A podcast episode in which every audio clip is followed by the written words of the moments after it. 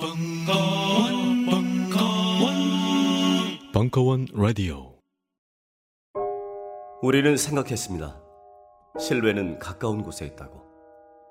우리가 파는 것은 음료 몇 잔일지 모르지만 거기에 담겨 있는 것이 정직함이라면 세상은 보다 건강해질 것입니다. 그래서 아낌없이 담았습니다. 평산네이처, 아로니아 친 친 친 지금 딴지마켓에서 구입하십시오. 자, 이제 중요 인물들의 리스트를 넘겨주실까? 물론 강준만, 유시민, 유홍준, 이외수, 이철 그리고 주진우 메일? 이게 무슨 리스트야? 아무 공통점도 없잖아. 딴지일보 부편집장이 인터뷰한 이 책을 읽어보면 공통점을 알 수 있지 헬 조선에서 흙수저로 태어나 비범한 삶을 살아온 인물들이란 걸 도서 출판 생각비행 범인은 이 안에 없다? 전국 온오프라인 서점과 딴지 마켓에서 절찬 판매 중이지 안녕하세요. 용산에서 가장 믿음 가는 조립 PC 전문 업체 컴스테이션의 이경식입니다. 당장이라도 사용하고 있는 컴퓨터를 들어다 던지고 싶을 때 그럴 때를 대비해 저희 컴스테이션이 용산 선인상가 21동 1층 130호에서 기다리고 있습니다. IT 강국에 걸맞게 믿을 만한 조립 PC 컴스테이션이 신뢰를 바탕으로 그 기회를 제공해 드리겠습니다. 궁금하신 점은 문의 주십시오. 011-892-5568번입니다. 우주 최강의 만족스러운 서비스를 제공해드리는 저희 컴스테이션이 늘 기다리고 있겠습니다. 딴지스에게 F1 같은 존재, 컴스테이션은 조용한 형제들과 함께합니다.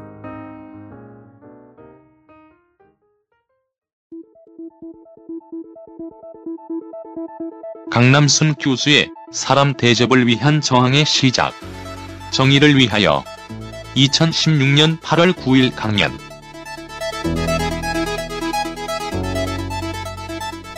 안녕하세요. 여기 분위기가 참 포스트 모던하네요. 저도 오늘 여기 처음 왔는데 아, 제가 원래는 칠판을 쓰겠다고 했다가 와서 분위기를 보니까 칠판을 써야 잘 보이지도 않을 것 같고 또 칠판보다는 여러분들의 상상력의 칠판을 좀 가지시고 어, 제가 여러분들 얼굴 보면서 집중하면서 얘기하는 것이 낫겠다는 생각이 들어서 칠판을 치워달라고 어, 부탁을 드렸습니다. 어, 사실 저는 그 말할 때 왔다 갔다 하면서 말하는 편인데 서서 여기 보니까 서서 왔다 갔다 말하면은 안 좋을 것 같아서 어 제가 그 평소에 그 말하는 그 분위기하고 다르게 어 앉아서 좀 있어야 될 것 같아요. 제 이 마이크 목소리가 잘 들리나요? 굉장히 이렇게 뭐가 이코가 되는 것 같은데 괜찮습니까? 네. 아, 저기가 이제 오늘 그 두 가지 주제에 대해서 사실은 다 연결된 얘기인데 아, 얘기하기를 원하셔서 사실은 이틀에 걸쳐서 해야 될 거라고 저는 생각을 했는데 여기 뭐 공간을 아, 이틀 동안 빌리기도 쉽지 않고 그래서 하루에 다 하기로 했는데요. 아마 여러분들 제가 일일이 많이 그 여러분들 말을 듣고 제 얘기를 하고 그럴 수 있는 상황이 아니기 때문에 제가 혹시 질문을 하면은 여러분들이 그냥 속으로 어, 그 질문에 스스로 답을 해보시면 좋겠습니다. 여러분들이 인문학 하면 무슨 말이 떠오르세요?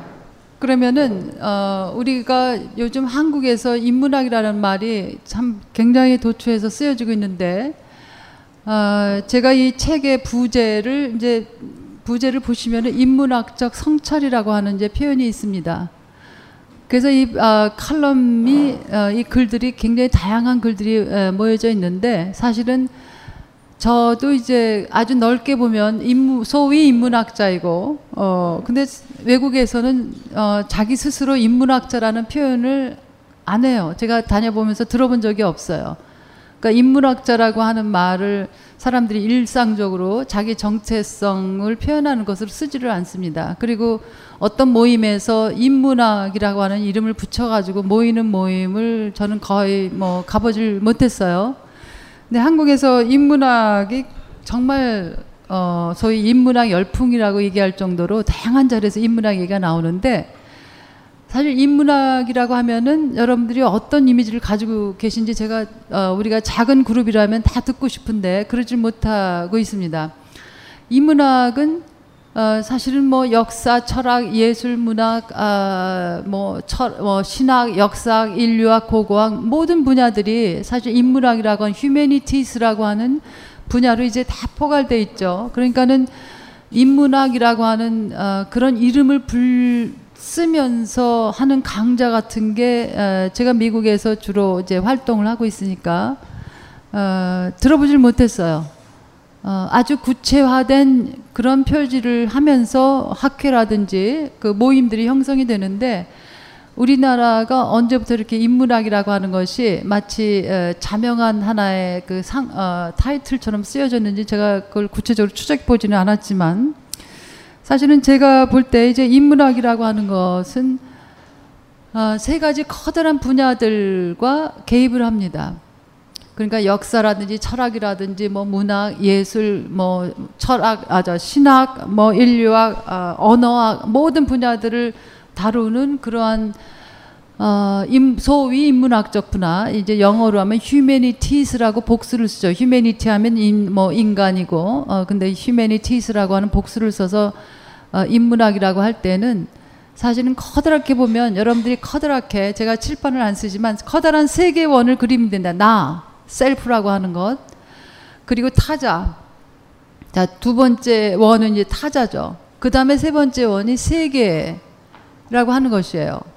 아마 종교나 신학 같은 경우는 그 세계 너머에 또 다른 원이 하나 있겠죠. 그 뭐 신이라든지 혹은 신성한 것, 뭐 디바인 이런 이제 표현을 써서 어그그 그 분야하고 연계를 하는데 사실 커다랗게 인문학적 성찰이라고 하는 것은 나에 대한 성찰, 그 다음에 타자에 대한 성찰, 그 다음 원은 이 세계 어, 사회화에 대한 성찰입니다. 자 그런데 소위 인문학적 성찰이라고 하는 하나의 그 방식이 커다랗게 보면은 어, 그 근대적 방식으로 인문학적 성찰을 할 것이냐 아니면은 어, 탈근대적 방식으로 성찰을 할 것이냐에 따라서 굉장히 달라집니다. 우리가 시간이 굉장히 제약되어 있기 때문에 제가 여러분들이 이제 거시적인 그림을 한번 그리시길 바래요. 큰 그림을 지금 그리고 있는 겁니다. 큰 그림으로 나, 타자, 세계에 대한 성찰을 하는 것. 아, 그런데 이 성찰을 한다라고 하는 것은 어떤 눈으로 가지고 나를 들여다보고 타자를 들여다보고 세계를 들여다보느냐에 따라서 다르겠죠. 그렇죠? 내가 가지고 있는 눈이 무엇이냐라고 하는 거에 따라서 내가 가지고 있는 눈이 소위 어, 근대적 어떤 시선을 가지고 있다면 근대적 관점을 가지고 있다면은 아, 대략 아, 이런 거를 아마 생각할 겁니다. 아, 나라고 하는 존재는 사실은 내 속에는 변하지 않는 어떤 어떤 에센스가 있을 것이다. 본질이 있을 것이다라고 하는 생각을 할 것이고 내가 타자를 보는 시선에도 그 타자 속에는 변하지 않는 어떤 것이 있을 것이다. 그래서 그 변하지 않는 어떤 것을 예를 들어서 여성 남성으로 보자면은 여성은 변하지 않는 어떤 여성적인 것이 있을 것이고 남자는 변하지 않는 남성적이 있을 것이고 또 아시안이라면 아시안으로서의 변하지 않는 어떤 것이 있을 것이고 이 우리를 규정하는 사회적 문화적 어떤 표지들에 의해서 어, 사람들이 이제 분화되면서 그것들에 변하지 않는 어떤 것들이 있다고 보게 돼요. 그래서 이 주체라고 하는 것, 어, 자기 의식이라고 하는 것이 끊임없이 이 동질성이라든지 균질성 또이 어, 동일성이라든지 이런 주제로 사람들을 보게 됩니다. 그래서 이 근대적 사회 방식이라고 하는 것은 여러분들이 뭐 많이 아시겠지만 어, 인신론 근대 500여 년 이상을 인식론적 관심을 가지고 어, 집착을 했어요. 내가 아는 것을 나는 어떻게 하는 것일까? 그죠? 나는 어떻게 하는 것일까? 나는 이 물병에 대해서 어, 어떻게 하는 것일까? 한쪽에서는 뭐라 그래요? 경험을 통해서 이 물병을 만지고 우리들의 이 감각을 통한 이 물병에 대한 경험을 통해서 물병을 알 수 있을 뿐이다. 자, 근데 한쪽에서는 다른 쪽에서는 우리 인간의 경험이라고 하는 것은 우리가 어떤 조건 속에 있느냐에 따라서 그거는 가변적이다. 그래서 이 우리의 인간의 그 어떤 감각이라든지 경험은 절대적으로 신뢰할 수 있는 것은 아니다. 무엇을 신뢰할 수 있는가? 이성과 합리성. 그래서 이성과 합리적 사유 방식을 통해서만 리즈닝을 통해서만이 우리가 물병에 대해서 어, 아는 것을 얘기할 수 있을 뿐이다. 자, 그런데 이 두 가지 방식에 의해서 어, 어쨌든 규정되는 나, 타자, 이 세 개라고 하는 것은 사실은 어떤 집착을 가지고 있냐면 이 근대적 사유 방식에서는 모든 것이 명확하게, 명증적으로, 확실성 있게 드러내 보일 수 있다고 생각했어요. 그래서 근대적 사유 방식으로 소위 인문학적 성찰을 하면은 이 명증성이라고 하는 거에 대한 집착이 굉장히 강합니다. 그래서 이 명증성에 의해서 어, 집착하게 될 때, 자, 이, 여러분들이 상상 속의 칠판을 한번 그려보십시오. 나 타자 이세 개라고 하는 하나의 그 어떤 그 뭐랄까요 자기의 사유의 대상들을 보면서 이 명증성에 대한 어, 그 추론을 해야 되는데 명증적으로 추론하기 위해서는 우리가 가지고 있는 이성과 합리성을 가지고서 해야 돼요. 그래서 이 근대적 사유 방식을 이제 뭐 로고 센트리즘, 이성 중심주의라고 하는 표현을 쓰는 이유가 바로 그렇습니다. 이성 중심주의. 그래서 이 이분법적 사유 방식이라고 하는 것은 자, 이성하고 반대편에 뭐가 있겠어요? 감성 있죠. 이성, 감성. 또 이성편에 남성, 여성. 또 정신과 육체. 그래서 이 이분법적 사유 방식에 여러분들이 그, 어, 그 그림을 계속 그리시면요. 자, 태양과 달. 또이 어, 구조들에서 서양, 뭐 동양 한두 끝도 없이 이분법적 사유 방식을 통해서 이 우리의 세계라든지 타자라든지 나라고 하는 것이 규정이 됩니다. 그래서 사실상 여러분들이 여러분들 자신을 볼 때 어디까지가 이성이고 어디까지가 감성인지 딱 금을 그을 수 있으세요? 못 꺼요. 이분법적 사유 방식의 결정적인 문제는 뭐냐면 구분할 수 없는 것, 분리할 수 없는 것을 분리하도록 만듭니다. 그래서 분리를 해놓고서 거기서 끝나면 괜찮은데 자 이쪽 한 편에 속한 것은 우월한 것으로 다른 편에 속한 것은 열등한 것으로 보게 됩니다. 여러분들 지금 그림 그리고 계시나요? 저와 같이? 그래서 우월한 것은 열등한 것을 지배해도 된다라고 하는 지배의 논리, 뭐 logic of domination이죠. 지배의 논리를 정당화시켜요. 그래서 사실은 많은 어, 포스트 모던주의자들이 사실은 탈식민 담론을 같이 얘기하지 않는 경우가 많은데 정말 그 탈식 아, 포스트 모던 이론을 하려면은 탈식민 이론과도 같이 가야 돼요. 왜냐하면 모더니즘의 그 어두운 이면이 뭐냐면 식민주의입니다. 그런데 대개 그 탈식민 담론 포스트 모던 이론가들이 어, 그 post colonialism을 함께 하시는 분들이 많지 않아요. 저는 그래서 포스, 포스트 모더니즘 혹은 모더니즘에 관심 많은 사람들은 반드시 이 제국 저 식민주의 colonialism과 post colonialism을 같이 봐야 된다고 봐요. 왜냐하면 이 서구가 가지고 있었던 서구 군대가 가지고 있었던 이 찬란한 업적이 있지 않습니까? 우리가 지금 쓰고 있는 정의의 개념, 인권의 개념, 평등 혹은 민주주의의 개념, 사실 우리가 지금 굉장한 어떤 가치를 지향하고 있는 개념들이 사실 모더니즘의 이 계몽주의 이후에 모더니즘이라고 하는 것이 가지고 있었던 하나의 중요한 프로젝트였거든요. 자, 그걸 한편에 굉장히 밝은 면입니다. 그런데 그 모더니즘의 프로젝트에 의해서 아까 지금 말씀드린 이분법적 사유 방식에 의해서 소위 문명화된 것과 어, 그 원시적인 것. 그래서 이 식민 종주국은 언제나 식민주국을 개발의 이름으로 저 사람들을 계몽시킨다는 이유로 사실 식민 아, 식민주의를 정당, 정당화했어요. 그래서 프란츠 파농이라고 하는 탈식민 어, 그 이론가는 프란츠 파농이라고 있습니다. 그 사람은 유럽의 유럽이 우리에게 주었던 이 찬란한 유산 이런 인권이라든지 정의라든지 평화, 평등이라는 이 개념 이런 찬란한 유산을 어, 몽땅 다 팽개치면 안 된다. 그 찬란한 유산을 한쪽에 가지고 있으면서 사실은 이 근대 계몽주의는 자기 스스로를 배반한 거예요. 자기 스스로 자기 스스로의 원리를 배반했습니다. 식민주의에 의해서. 그래서 이 식민주의라고 하는 것은 이 모더니즘의 이 어두운 면이에요. 소위 dark side입니다. 그러니까 이 dark side를 함께 보지 않으면은 어, 이 모더니즘과 포스트 모더니즘만으로 보는 게 아니라 colonialism, 식민주의와 이제 탈식민주의까지 같이 봐야 사실은 어, 이 서구라고 하는 서구는 이제 지리적으로 서구로서 경계를 지을 수가 없어요. 자 예를 들어서 우리 지금 옷 입고 있는데 우리가 다 지금 서구식 옷을 입고 있습니다. 그죠? 여기 지금 모든 이 테크놀로지는 사실은 자생적으로 우리가 만들어낸 것이 아니라 소위 서구로부터 왔어요. 어, 그래서 이 탈식민주의 담론을 하는 사람들도, 이론을 하는 사람들도 대개, 대개 이제 커다랗게 두 가지로 나눠지는데, 어, 굉장히 복고주의적인, 예, 네이티비즘이죠. 어, 자기 소위 한국, 가장 한국적인 것이 뭐죠? 세계적인 것이다. 자, 이, 이런 외침은 사실은 뭐라 그럴까요? 어, 평생 어, 세계적으로 볼 때 주변부에 있는 사람들이 자기 정체성을 애써서 찾고 싶어서 지금 소리를 지릅니다. 근데 아무도 듣지는 않아요. 가장 한국적이라는 것의 정체는 무엇인가? 거기서 또 세계적이라고 하는 것의 정체는 무엇인가? 사실은 주변부인들이 자기 어떤 피해자적 의식을 어, 뒤집어 보려고 하는 굉장히 안타까운 시조죠.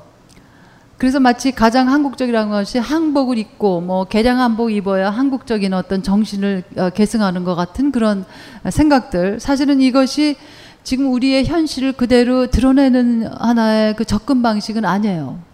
왜냐하면 더 이상 가장 한국적인 것이 무엇인가라고 하는 질문이 불가능한 시대에 우리가 들어섰습니다.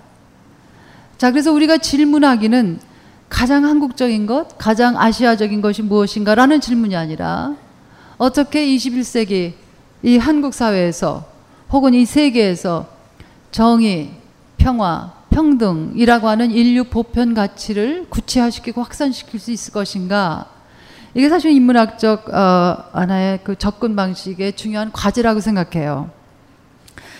자, 이런 그 인문학 어, 근대적 사유 방식을 지나면서 사실은 보면은 이 거대 아마 근대에 대한 가장 대표적인 그 비판 중에 하나는 여러분들이 뭐 다 익숙하시겠지만 거대 담론에 대한 비판입니다. 그죠? 거대 담론, 뭐 그랜드 내러티브스, 뭐 그랜드 티오리 다양한 말로 쓰여지고 있는데 그 거대 담론이라고 하는 것 자체가 문제가 아니라 어떤 분들은 거대 담론 자체를 모두가 다 파괴해야 된다고 생각하는데 그게 포인트가 아닙니다. 거대 담론 자체가 나쁜 게 아니라 거대 담론이 어떻게 기능했는가라고 하는 것을 봐야 돼요. 자, 예를 들어서 왜냐하면 이따가 우리가 여성 혐오에 대해서 이제 뭐 얘기하는데 가부장제, 성차별주의, 뭐 인종차별주의 이런 차, 다양한 차별주의에 대한 분석을 할 때 드러나는 개념들은 소위 거대 담론이에요. 그러니까 거대 담론 자체가 모두 나쁘다라고 보면은 어, 이 포스트 모더니즘이 모더니즘에 대한 어떤 비판의 핵심을 어, 비껴나가는 겁니다. 거대 담론이 어떤 기능을 했는가? 자, 소위 거대 담론을 만들어낸 사람들이 누구인가를 한번 살펴보시면 아주 이거는 지금 아직도 우리 큰 그림을 그리고 있는 겁니다. 백인, 특히 이제 유럽인, 지금은 이제 유로 US라고 하는 표현을 써요. 예, 유럽만 하는 게 아니라 이제 유럽하고 미국하고 해서 어, 옛날에는 유로센트릭 유럽 중심주의 했는데 영어로 하면 어, 어 유로 어, 유로 US 센트릭이라고 표현했습니다. 그러니까는 뭐라 그럴까요? 유럽 미국 중심주의. 그러니까 이제는 유럽이 세계 담론을 생산하는 어, 센터가 아니라 사실은 미국에서 어, 미국에서 이제 담론을 생산하는 하나의 센터로 이제 어, 되고 있죠. 자, 유로 US 중심주의, 그러니까 유럽 미국 중심주의, 그 다음에 남성 중심주의. 자, 이 거대 담론을 만들어낸 모든 사람들이 남성들이었어요. 여러분들 철학자, 유명한 철학자, 역사가, 뭐 인류학자, 언어학자, 뭐 예술가. 여러분들 이름들 한번 생각해 보세요. 그 이름들 중에 혹시 여러분들이 여성 뭐 그 있습니까? 누구? 자, 유명한 철학자 누구 생각하세요? 네?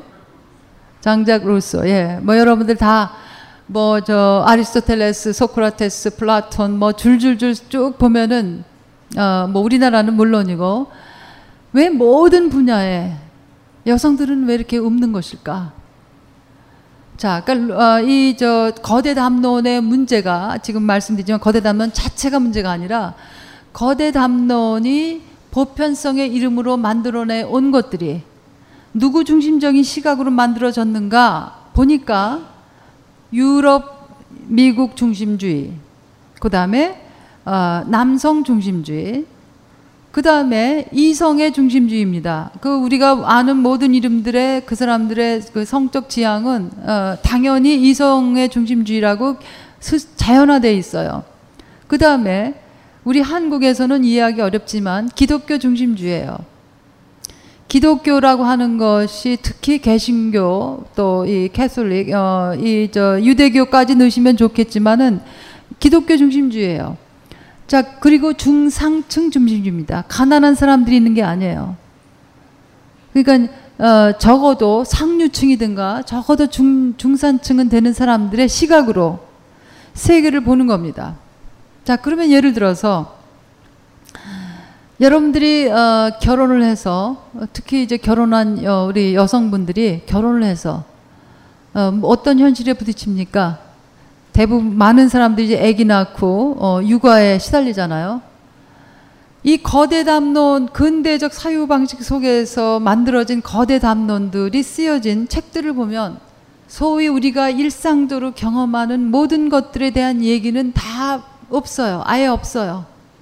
그거는 전통적으로 비학문적인 중요하지 않은 사소한 것으로 어, 치부됐었습니다.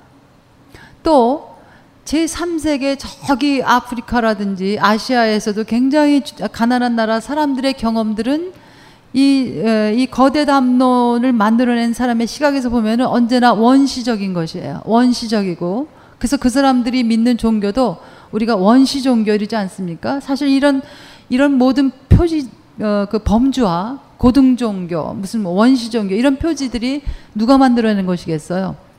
서양, 서구, 기독교적 시각을 가진 사람들이 분류하는 거예요. 그래서 원시 종교라고 하는 말 자체도 사실은 어, 이 식민주의적 관점에서 보면은 굉장히 문제적인 것입니다. 왜 어, 집안에서 뭐 거리에서 맨발 벗고 다니는 것을 왜 원시적이라고 우리는 표지를 붙였을까?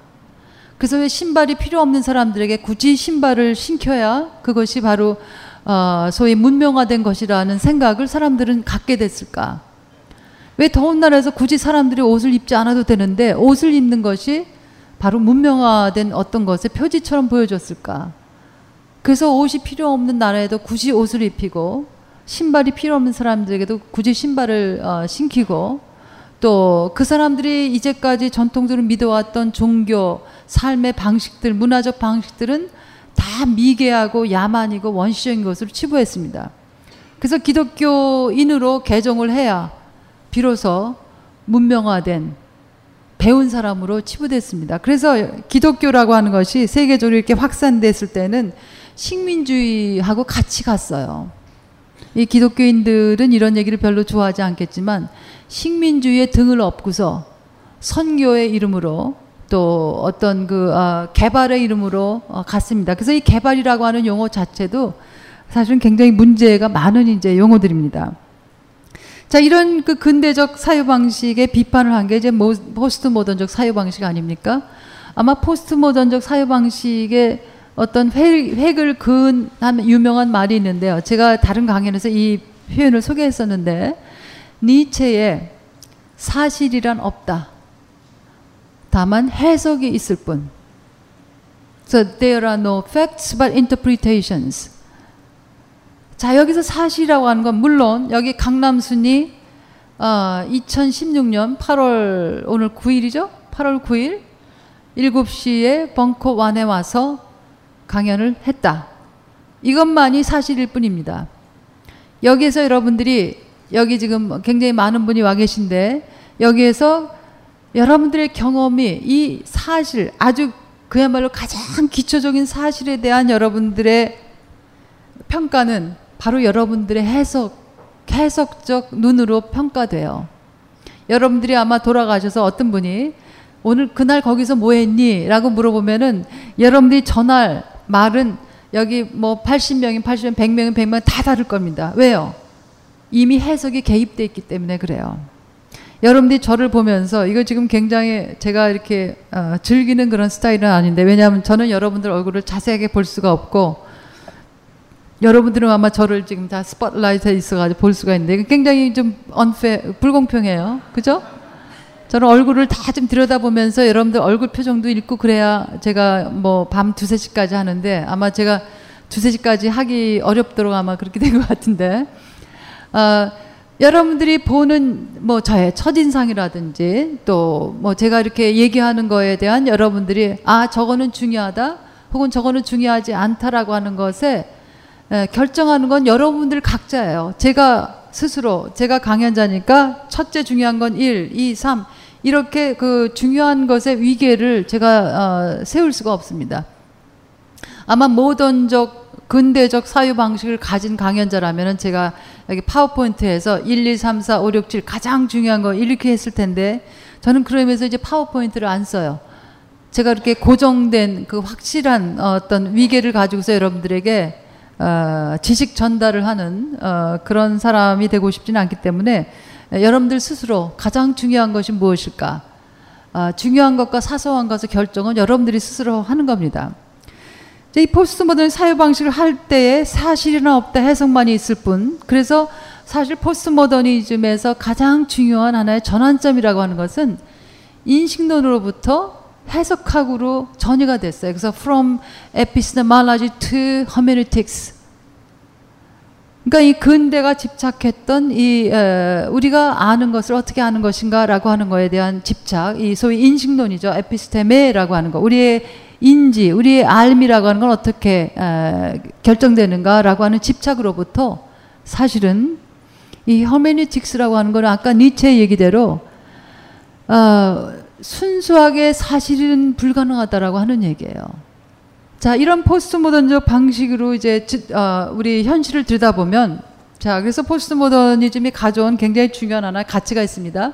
이 상이성, 너와 나와 다른 것의 상이성의 에, 어떤 찬양, 그래서 celebration of difference라고 표현들을 하죠. 그 다음에는 어, 소위 옛날에는 어, 균질성, 동질성만을 중요한 가치로 생각했는데 그건 뭐예요? 그러니까 sameness가 아니라 이제는 어떤 그, 어, 그 authority라고 표현하는데 다, 어, 다중성, 이질성, 그래서 뭐 하이브리디티라고 하는 표현을 하죠. 또이 어, 동종성이 아니라 뭐라 그럽니까? 잡종성, 하이브리디티. 하이브리드, 하이브리드라고 하는 게 사실은 어, 그 여러 가지를 배합해서 교합해서 나오는 거기 때문에 그것의 정체를 하나로 규정하기 굉장히 어려워요. 그래서 이 근대가 중요한 가치를 부각시켰던 동질성이라든지 균질성이라든지 총체성으로부터 어떤 가치들이 넘어가요? 잡종성. 그러니까 옛날에는 어, 굉장히 평가절하했던 그런 가치들이 부상을 합니다. 그래서 이제 이 문화의 영역으로 오면은 소위 high culture하고 무슨 뭐 pop culture라고 하는 popular culture라고 하는 것에 구분이 위계가 있었잖아요. 음악도 classical music 저 그 고전 음악이 훨씬 더 고상하고 멋있는 거고 이런 pop music 이런 것은 뭔가가 어, 그 낮은 것 이런 위계들의 구조들은 누구 시각으로 본 것이냐 아까 얘기했지만은 그 시각으로 볼 때 이것은 저급 문화라고 어, 평가돼 왔죠. 포스트 모던 시각으로 이제 볼 때는 그것에 조금 그런 위계가 뒤집어집니다. 자, 그런 그 어, 가치들이 새롭게 부상하면서 이제 거대 담론이 아니라 미시 담론. 미시 담론은 뭐겠어요?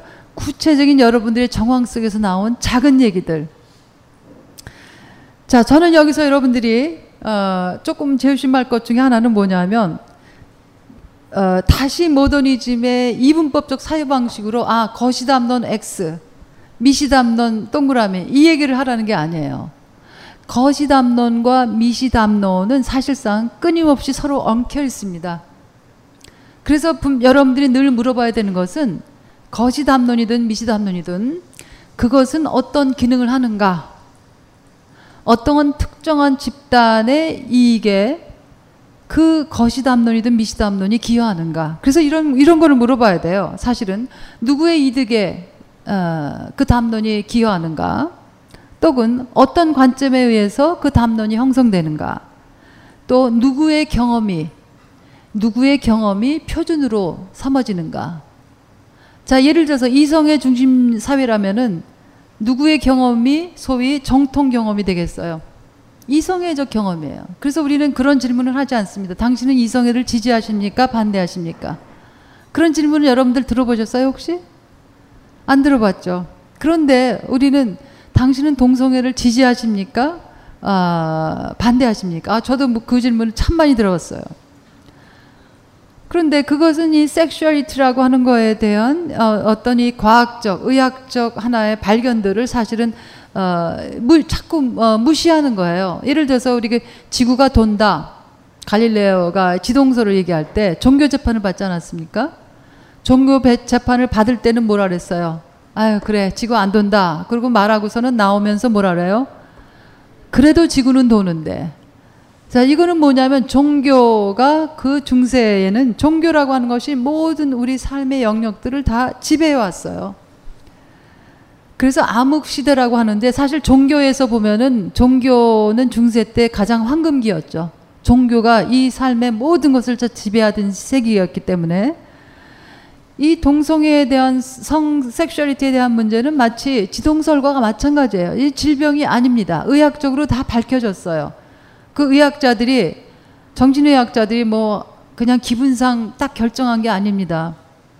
무수한 어, 연구와 다양한 케이스 스터디를 통해서 이제는 더 이상 질병이 아니다. 그런데도 여전히 우리는 이 질문 자체를 어, 당신은 동성애를 지지하십니까 반대하십니까 이런 질문을 물어요. 자 그래서 여러분들이 제가 어, 우리가 인문학의 현대 인문학의 중요한 뿌리 질문 root question이라고 제가 소개하는 것은 누구의 이득에 그, 어, 그 이론이 기여하는가? 자, root question 제가 뿌리 질문이 칠판이 있으면 자꾸 써야 되는 습관이 있는데 칠판을 못 쓰니까 여러분들이 상상 속의 칠판을 어, 가지십시오. 여러분들의 칠판이 한 네다섯 개가 필요할 겁니다. 자, 루트 퀘스천이에요. 현대 인문학적 성찰이라고 하는 것은 그리고 제가 이제 이, 어, 이 정의를 위하여를 쓰면서 가, 다양한 이제 다, 짧은 글들이 있지만 제가 늘 관심하는 것은 바로 이런 측면입니다. 누구를 위해서 이 이론들, 이 얘기들이 지금 아, 어, 기여하는가? 누구의 이득에? Whose interest it serves? 그 다음에 어떤 관점이 거기 작동되는가?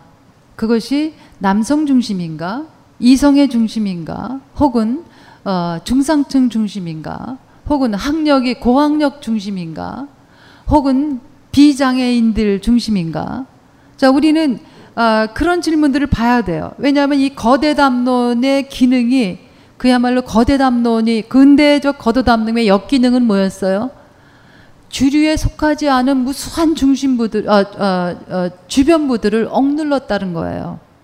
여성들, 성소수자들, 아이들, 장애가 있는 사람들, 또 저학력자들, 가난한 사람들, 이 어, 우리 미국에서는 로, 루키즘이라고 하는 표현 쓰죠. 루키즘. 여러분들 그 단어 여성 영어 사전 보면 아직 안 나올 거예요. 이 몸의 이 육체적 생김새를 가지고 다양한 차별들이 지금 있습니다. 그 루키즘이라고 그래요. 루키즘. L O O K I S M. 루키즘. 또 나이 가지고 차별하는 거 에이지즘. 나이 차별주의. 그래서 이 근대 담론을 넘어서서 탈근대 어떤 그 해석학적 렌즈를 가지고 인문학적 성찰을 하는 사람들은 이런 구체적인 질문들을 물어야 돼요. 이 시각은 누군가가 어떤 얘기를 했을 때, 정치가가 어떤 얘기를 했을 때, 혹은 소위 유명 인사가 어떤 얘기를 했을 때, 종교인이 어떤 얘기를 했을 때, 저 얘기는 어떤 시각에서 형성된 것인가라고 하는 것이 소위 현대 인문학적 성찰의 기본적인 뿌리 물음 제가 뿌리 질문이라고 표현하는데 그잘 어, 쓰는 말들은 아닐 겁니다. 루트 퀘스천이에요. 제가 이 여기 이 책에 나오는 다양한 글들은 사실은 이런 뿌리 질문과 어, 질문을 던지면서 하는 것입니다. 그 다음에 어떤 정황 속에서 있는가? 그 다음에 거시적 측면에서 혹은 미시적 측면에서 이 문제는 어떻게 볼 수 있는가? 그래서 거시 이, 어, 이 접근 방식에 있어서 어, 거시적 접근, 미시적 접근을 이 마이크로, 매크로 아시죠? 그것을 끊임없이 왔다 갔다 해야 돼요. 어, 그래서 제가 우리 학생들하고 어, 할때 가장 즐겨 쓰는 메타포 중에 하나가 dancing입니다. dancing이라고 하는 것은 끊임없이 이제 여러 가지 의미로 제가 쓸 수 있는데 이 경우 같은 경우는 어떤 문제를 접근할 때에 거시적 접근, 미시적 접근 사이를 끊임없이 왔다 갔다 해야 되고 다층, 다양한 정황들 사이를 왔다 갔다 해야 돼요. 왜냐하면은 한 정황만을 부각 절대화시킬 때 다른 정황을 본인의 의도하고 상관없이 억누르게 되는 경향들이 많아요. 그래서 사실 사람들은 우리가 지금 여러 가지 진보, 뭐 보수, 또 뭐죠? 좌파, 우파 이런 표지들을 붙이는데 저는 이런 표지들은 어, 불필요하다고 생각해요. 오히려 굉장히 유해하다고 생각합니다. 탁식해요. 왜요? 한 사람이 전적으로 진보, 모든 문제에 진보인 것도 불가능하고 모든 문제에 보수인 것도 불가능해요. 저는 어, 이제 한국 아니고 어, 미국 있는 데서 가르치는데 우리 한국에서는 어, 무슨 다양한 차별주의라고 하는 것을 예민하게 작동시키지 않는데 미국에서는 제가 지금 예, 연, 그 리스트를 드렸잖아요. 성, gender, gender, race, 또 클래스 이게 전형적인 하나의 이제 분석적 틀입니다. 옛날에 세 가지가 가장 중요한 분석적 틀이었는데 이제는 어, 거기 sexuality가 들어가죠. 나이가 들어가죠. 장애가 들어가요.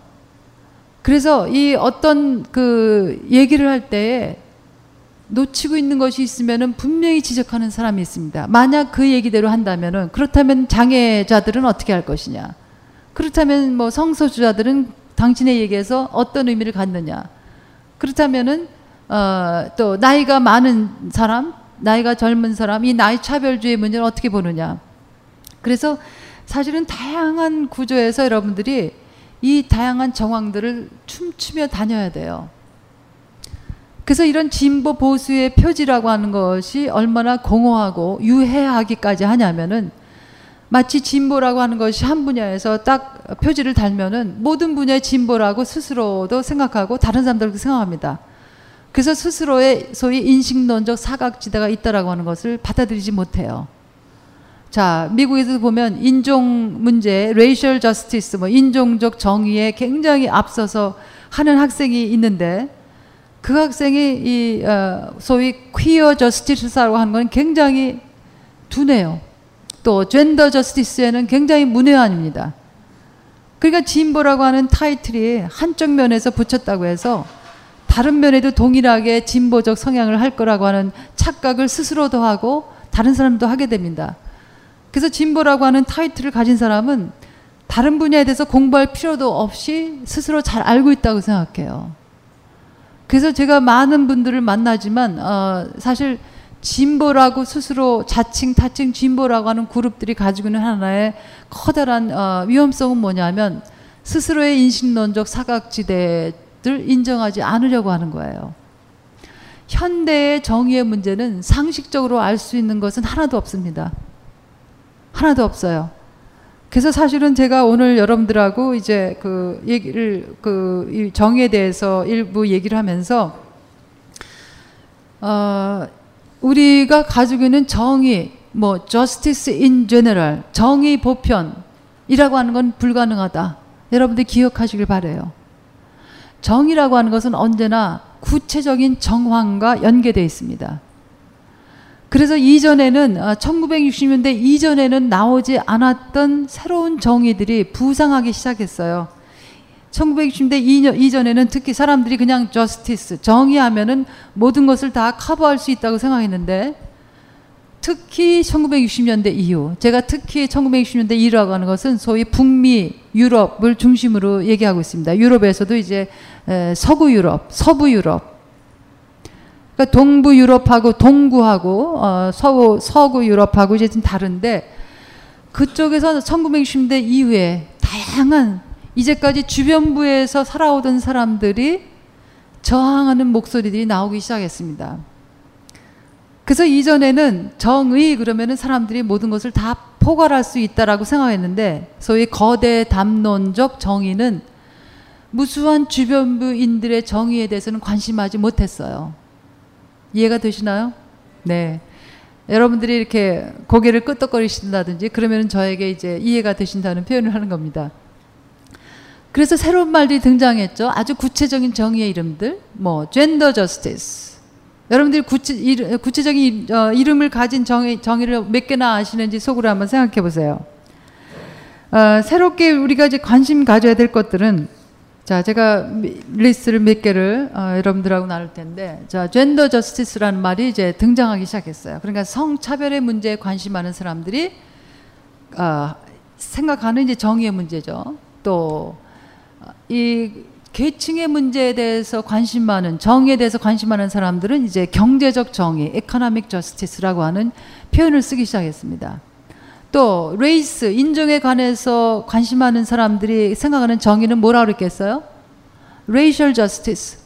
그러니까 이전에는 근대적 사유 방식으로 인문학적 성찰을 하는 사람들에게는 이런 구분들이 불, 의미가 없었는데 어, 이제 60년대 이후에 새로운 하나의 접근 방식에 의해서는 이런 구체화된 정의가 있을 뿐입니다. 그냥 justice in general은 불가능해요. 왜요?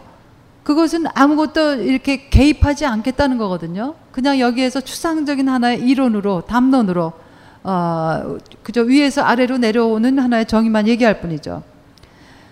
그래서 저는 여기에 뭐 저스티스 이름 가진 거 한 열가지는 해놨는데요. 뭐, 자, 섹슈얼리티에 관해서 어, 관심하는 사람들, 어, 퀴어, 퀴어라고 하는 게 이제 다양한 의미를 쓰이지 않습니까? 어, queer라고 하는 것은 사실은 이런 어떤 그 경계를 흐트러진다는 거예요. 소위 전통적으로 생각하는 그런 다양한 경계들을 뛰어넘겠다라고 하는 거거든요. 그래서 어, 자기가 sexuality가 소위 heterosexuality를 어, 가지고 있는 사람들도 politically queer라고 하는 선언을 합니다. 왜냐하면 그런 이런 섹, 어, 그 무슨 이성애나 동성애라고 하는 것은 하나의 우연성이지 필연성으로 어, 내가 뭐 이성애가 결정적으로 절대적이고 좋기 때문에 자기가 이성을 택하고 그런 게 아니라고 하는 거예요. 그런 사람들 이제 political 나는 political 퀴, queer다 queer라고 하는 표현을 쓰는데 queer justice라는 말도 등장했죠.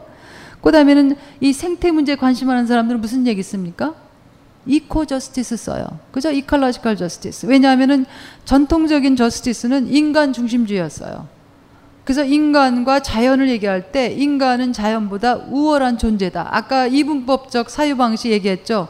그 틀 속에 이쪽에 우월한 쪽에 인간도 들어갑니다. 그래서 인간 중심주의, 어, anthropo 뭐 centrism이라 그러죠. 그래서 이런 그 이분법적 사유 방식을 넘어서는 사유 방식으로 보니까 이전에 억눌려 왔던 주변부적 존재들이 부상하기 시작을 했어요.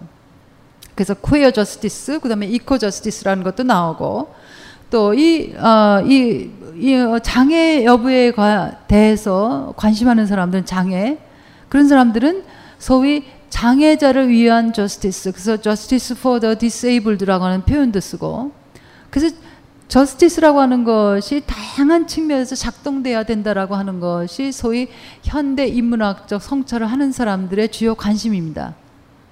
그래서 이런 문제에 관심하는 인문학자라면 그 분야가 무슨 역사든 역사도 마찬가지죠. 누구의 시선으로 그 역사가 기록되었는가?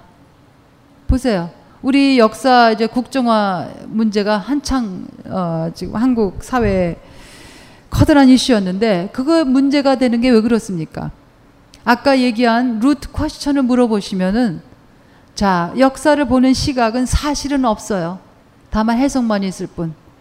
그런데 그 해석을 단일화시키고 단일한 해석을 절대화시킬 때 그게 바로 이제 억압의 시초입니다.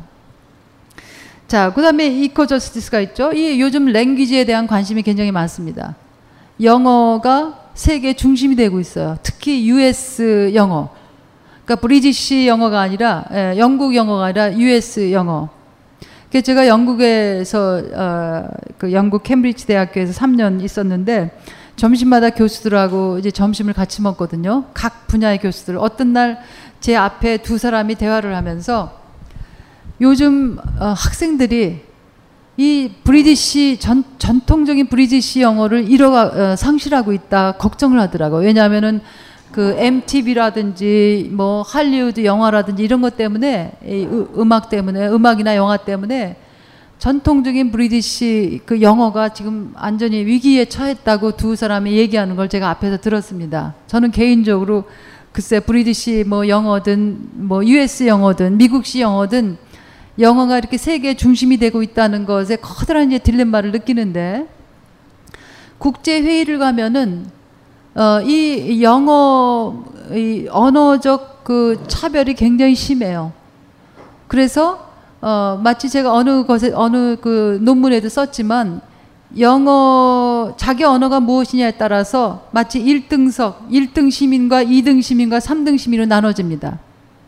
1등 시민은 누구였어요? 영어가 자기 원어인 사람.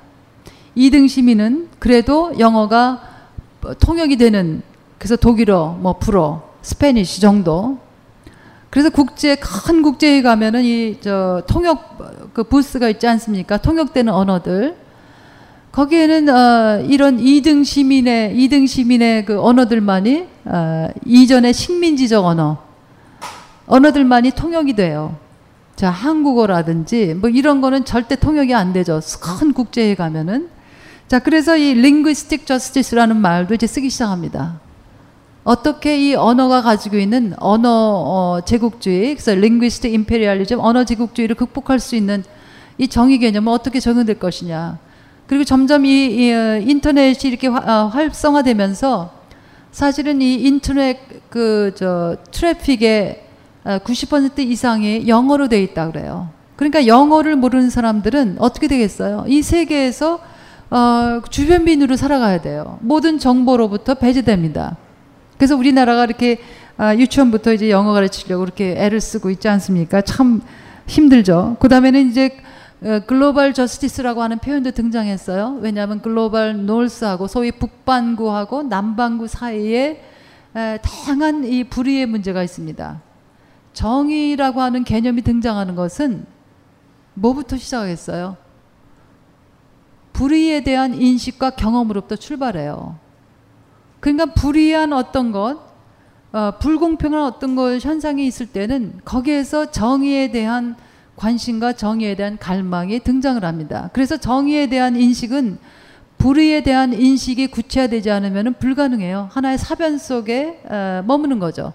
그러니까 말로 정의가 무엇이다라고 하는 것은 얘기할 수 있을지 모르지만은 구체적으로 어떤 어, 변혁의 힘을 일으킬 수 있는 의미의 정의는 이제 불가능하다는 거죠.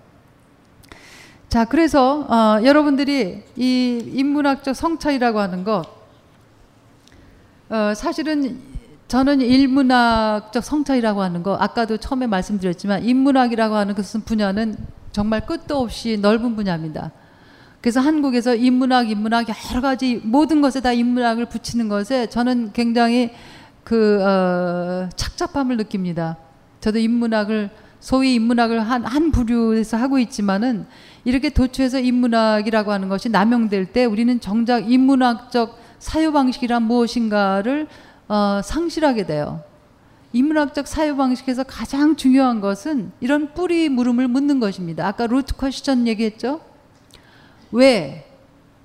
지금 우리가 당연하다고 생각하는 것은 왜 그런 것인가? 그래서 자연적인 것이라고 생각되는 것, 자연적인 것을 탈자연화해요.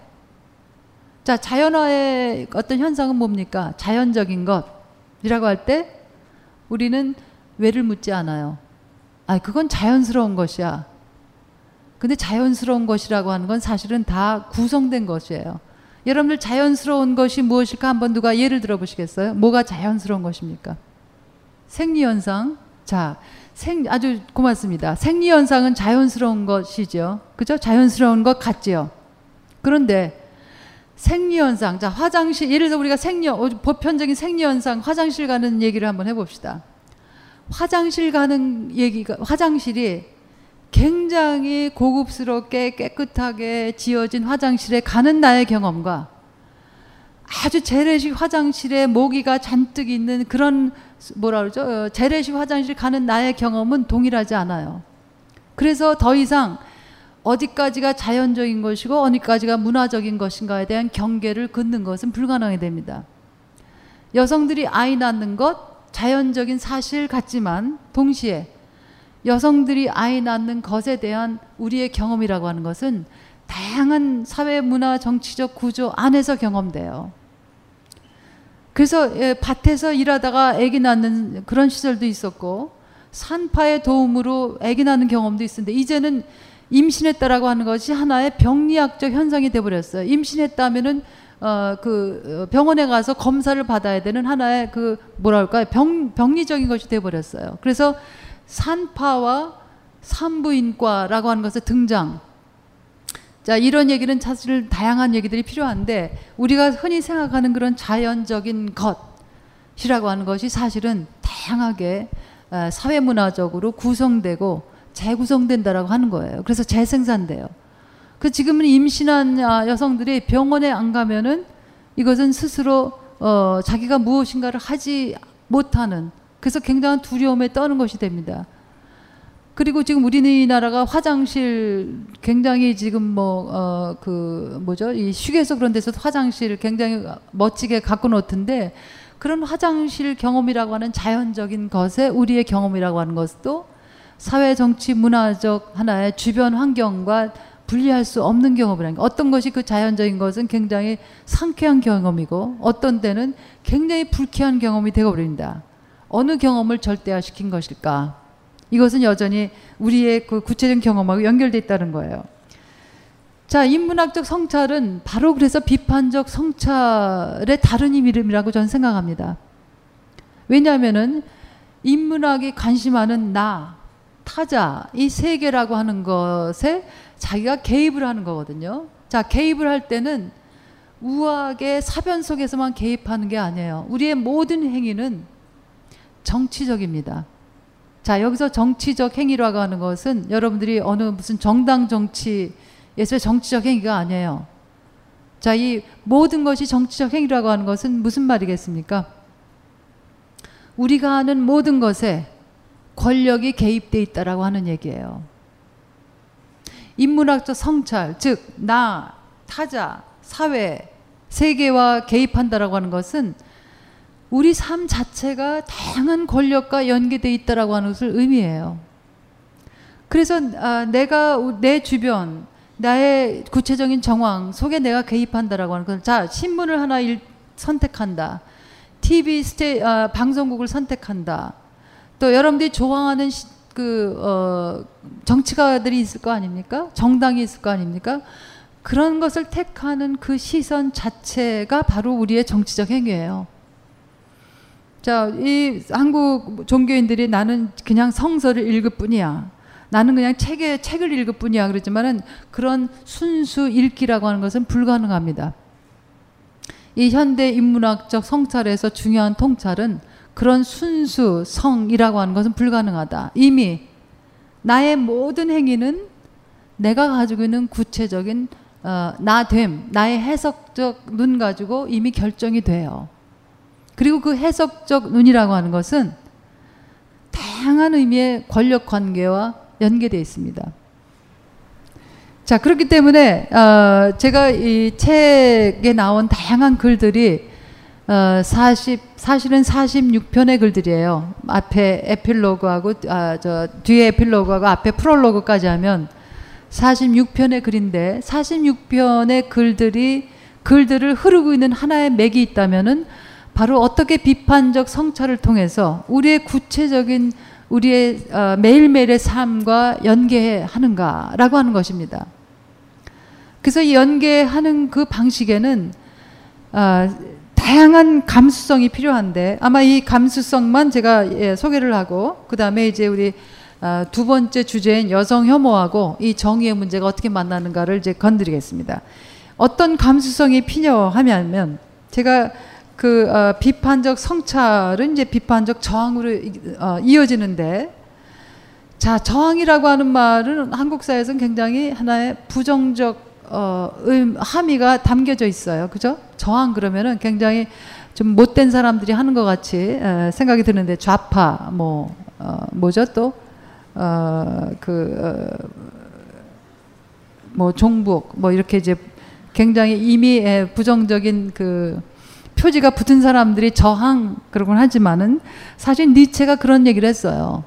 제가 이 책에 어딘가에도 썼는데 한 사회에 한 사회가 가지고 있는 자유를 어떻게 측정할 것인가?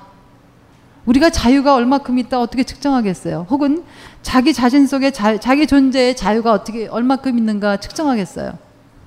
한번 여러분들이 슬며시 자기 자신을 한번 측정해 보세요. 그것은 니체는 그럽니다. 저항의 정도. 그것은 한 집단적인 표지이기도 하고 사실은 한 개인 속에서도 자기가 자유, 존재의 자유를 어떻게 함유하고 있는가? 그것은 자기가 자기에게 주어진 다양한 것들을 그냥 무비판적으로 그대로 받아들이기만 한다면 여러분은 사실상 자유를 상실한 존재입니다. 그러니까 자유의 정도는 니체 말에 따르면 저항의 정도예요. 저는 저항이라고 하는 것이 제가 이 책에서는 네 가지 저항에 대해서 말씀드렸는데 혹시 기억하시는 분 계세요? 정치적 저항, 사회적 저항, 아우 저에게 속삭여 주시는 분이 계셨어요. 그 다음에 종교적 저항. 네, 윤리적 저항. 예, 고맙습니다. 이 세 가지, 앞에 세 가지 저항은 사실은 우리 존재 외부에 관한 것이에요. 그죠? 정치, 뭐, 사회, 종교. 그 다음에 이런 내적 성찰, 내부성, 존재의, 존재의 그, 저는 제가 붙인 이름이지만 존재의 외부성과 내부성이 있다고 봐요. exteriority하고 interiority. 여기 이거 건물에도 존 건물에 내부가 있지 않습니까? 그래서 내부 그 장식하는 사람은 인테리어 한다 그러잖아요. 그러니까 이 우리 존재에도 그런 내부가 있어요. 내부성. 그런데 우리가 이 저항을 소위 이제 사회 변혁 운동 하는 분들이 대개 이 변혁과 저항의 대상을 밖으로만 돌립니다. 자기 내적 성찰이 결여될 때에 거기에서 어, 또 다른 의미의 폭군이 돼요. 그래서 오늘의 열광자가 내일의 압제자가 된다는 표현이 뭐냐면 자기의 비판적 성찰을 자기 내면 속으로 돌리지 못할 때는 끊임없이 사실은 어, 자기가 가지고 있는 하나의 생각, 방식을 절대화하금으로써 그리고 고정시킴으로써 어, 사실은 거기에서 또 다른 의미의 억압 구조가 생깁니다. 왜냐하면 자기가 절대화, 절대적으로 생각하는 그런 가치에 동조하지 않는 다른 사람들은 다 이제 나쁜 사람, 더 나아가면 악한 사람으로 규정이 돼요. 그래서 윤리적 성찰이라고 하는 것은 사실은 자기의 내면성, 자기의 소위 인테리어리티에 대한 끊임없는 자기 비판, 자기 회의, 그래서 건강한 회의주의예요. 저는 100% 확신에 찬 운동가들, 확신에 찬 정치가, 종교가들을 저는 경계합니다. 왜냐하면 100% 확신에 찼다라고 하는 것은 사실은 어, 그것이 왜 위험하냐면 자기 입장을 절대화하려고 하는 성향을 이미 보이기 쉽다고 하는 거예요. 한쪽에서는 끊임없이 자기 어, 자기 성찰, 자기 비판적 성찰, 자기 의심, 자기 회의를 병행하면서 그것이 개인이든 집단이든 그렇게 내부적 회의와 비판을 통해서만이 사실은 그 운동이나 한 존재가 어, 균형을 이루면서 건강하게 어, 그 살아갈 수 있거든요. 그래서 그러한 그 비판적 저항이라고 하는 것이 사실은 우리의 자유를 유지하는 자유를 확산하는 확보하는 하나의 행위면서 동시에 그 저항이 사실은 희망의 뿌리라고 저는 봅니다. 여기서 희망과 낙관의 차이가 있어요. 낙관은 구체적인 데이터에 근거하지만 희망은 희망은 이런 우리의 저항하는 그 과정 자체 속에 희망의 근거가 있습니다. 그 저는 우리 한국 사회에 제가 우리 N포 세대 그런 그 청년 소위 청년 세대에 대한 다양한 표지들 분석한 아, 글이 여기에도 있지만 그렇게 청년이라고 하는 집단적 표지 속에 저는 여러분들이 청년 혹은 뭐 비청년 노인 세대 이런 어, 그런 표지 속에 여러분들을 매몰시키지 않기를 바랍니다. 왜냐하면은 끊임없이 자기 개별인으로서 가지고 있는 하나의 저항들, 자기 삶의 주체적 삶으로서 자기 삶을 주체적인 것으로 만들기 위해서 크고 작은 저항들을 하는 나 주체성이라고 하는 것은 그렇게 집단화된 표지로서 규정될 수 없는 존재예요. 그런 표지들을 우선 저항하는 것이 사실은 자기가 한 개변인으로서 이 삶을 살아가는 끊임없이 의미 부여를 하는 거라고 생각합니다. 자, 그러면은 이런 그, 어, 인문학적 성찰, 이 끊임없는 비판적 성찰을 하는 인문학적 성찰이라고 하는 것을 우리가 어떻게 어, 활성화시키는가? 저는 몇 가지 그 감수성 혹은 예민성이 있어야 된다고 봐요. 자, 우선은 이, 이 성차별에 대한 예민성입니다. 자, 이 성차별이라고 하는 것은 사실은 가장 인류 역사에서 가장 오래된 차별입니다. 성차별이 다른 차별과 굉장한 동지 유사성을 지니고 있음에도 불구하고 성차별이 인종차별, 계층차별과 같은 차별과 다른 이유는 다른 측면이 있는데 뭔지 아세요?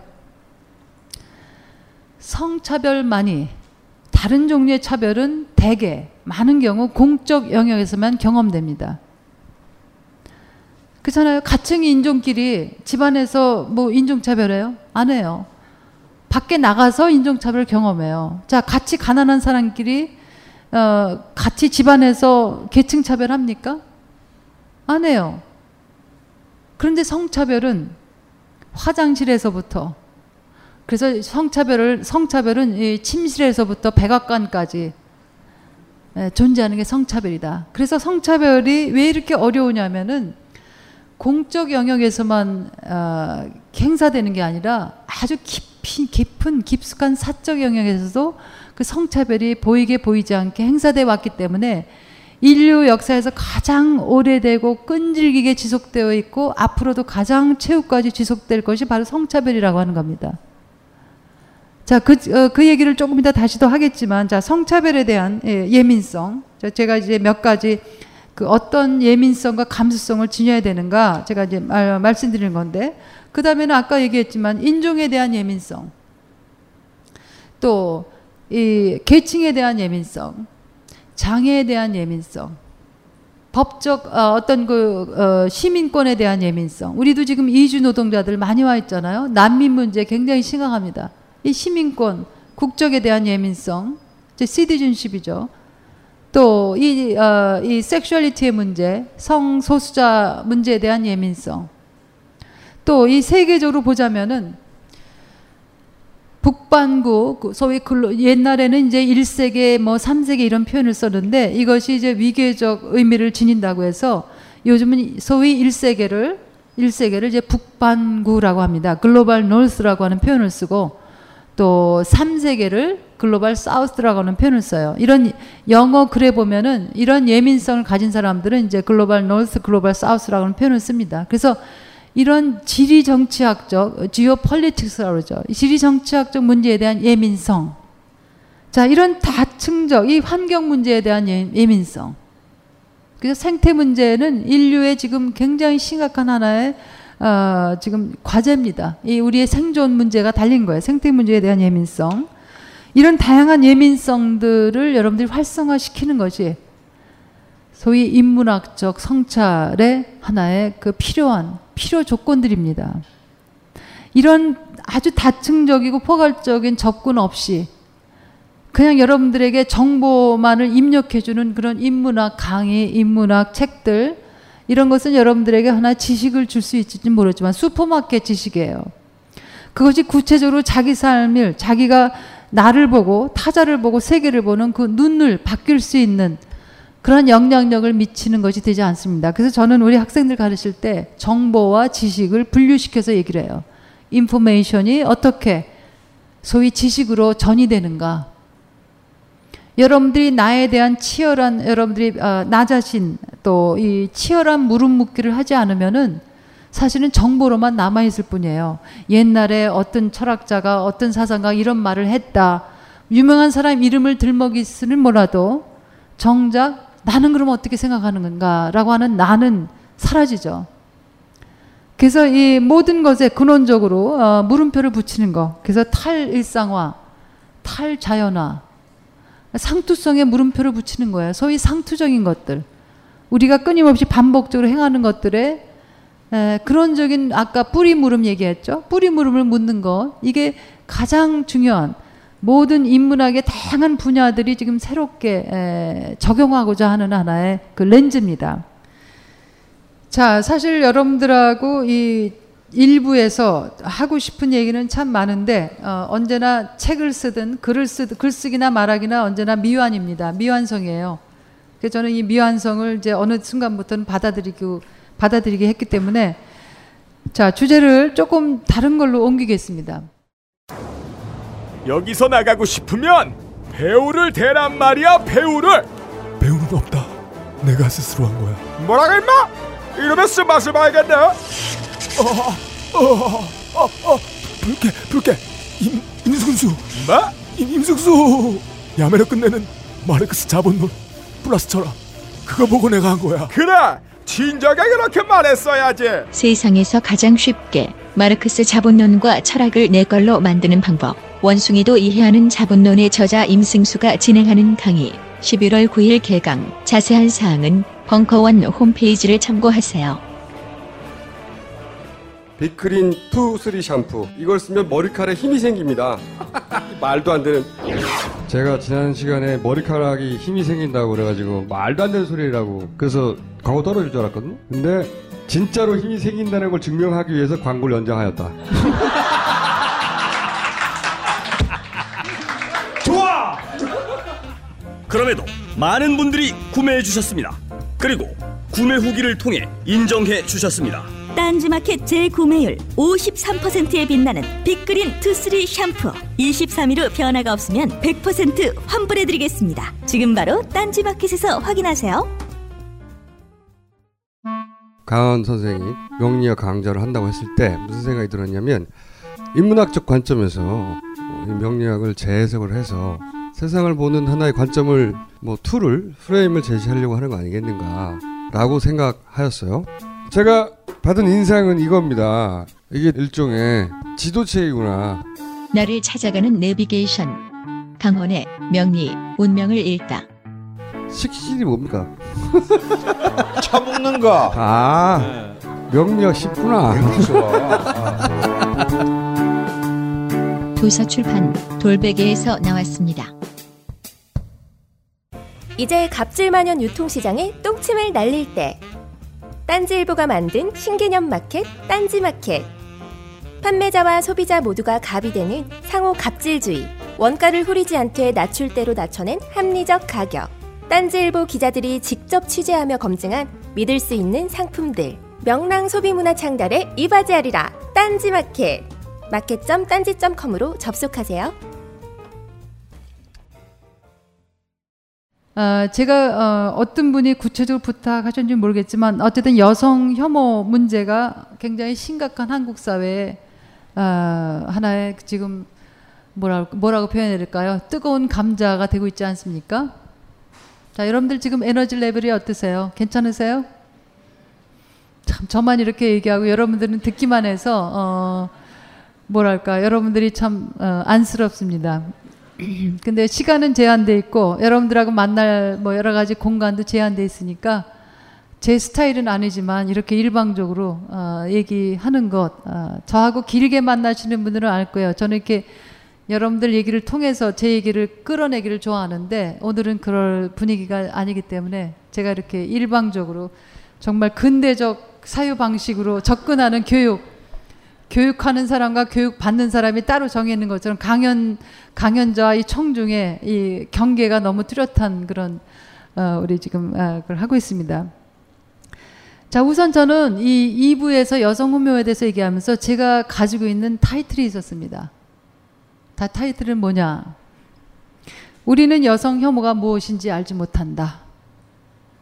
제가 이건 사실은 어, 작 데리다를 어, 어, 이렇게 적용한 거예요. 작 데리다가 환대에 대한 어, 강 어, 세미나를 하면서 매 세미나 때마다 그 세미나를 열면서 말한 것이 바로 이겁니다. 우리는 환대가 무엇인지 모른다. 자, 여러분들 어이가 없지 않으세요? 환대에 대한 세미나를 하면서 그 유명한 철학자가 딱 말이 시작하는 말이 문을 여는 말이 언제나 우리는 환대에 대해서 알지 못한다. We do not know what hospitality is. 저는 오늘 여러분들하고 사실은 이 데리다를 보면서 우리는 여성 혐오가 알지 못한 여성 혐오가 무엇인지 알지 못한다. 라는 제목으로 여러분들하고 얘기하고 싶습니다. 자, 왜 여성 혐오가 우리는 알지 못했냐? 자, 이 세 가지 전제를 가지고 있는데 우리는 여성혐오가 무엇인지 상식적으로 알 수 없어요. 왜냐하면 여성 혐오라고 하는 것은 인류 문명사가 시작된 이후로 이론적으로 혹은 실천적으로 뿌리 깊게 가장 다양한 영역에서 어, 뿌리를 내려왔습니다. 그러니까 자 아까 얘기 잠깐 얘기했지만 사적 공간만이 아니라 공적 공간에서 직업이 무엇인가에 상관없이 여러분들의 교육 정도가 무엇인가에 상관없이 저기 소위 민중 뭐 공장 노동자들부터 그 안에서도 강력한 성차별이 작동해요. 강력한 가부장제가 작동합니다. 자, 이 성차별이라고 하는 것을 인식하기 위해서는 여러분들이 어, 공부해야 될 몇 가지 중요한 개념이 있습니다. 가부장제, 남성 중심주의 이런 것들을 공부해야 돼요. 이거는 저절로 알아지는 것이 아닙니다. 저는 그래서 여성 혐오가 마치 우리 한국 사회에서 저도 여러 가지 그 글들을 많이 읽었는데 뭐 메갈리아라고 논쟁들 뭐 일배 논쟁 여러 가지 많이 읽었는데 마치 여성 혐오가 자명한 개념으로 다 쓰고 있어요. 그거부터 굉장한 오류입니다. 그래서 제가 강조하는 것은 우리는 여성 혐오가 무엇인지 알지 못한다. 왜? 가장 인류 역사에서 가장 오래된 하나의 차별, 성차별에 대한 인식이 있어야 왜 여성 혐오라고 하는 것이 문제가 있는가를 알게 돼요. 근데 우리는 그런 다층적이고 깊고 넓은 그 폭을 어, 알지 못합니다. 다.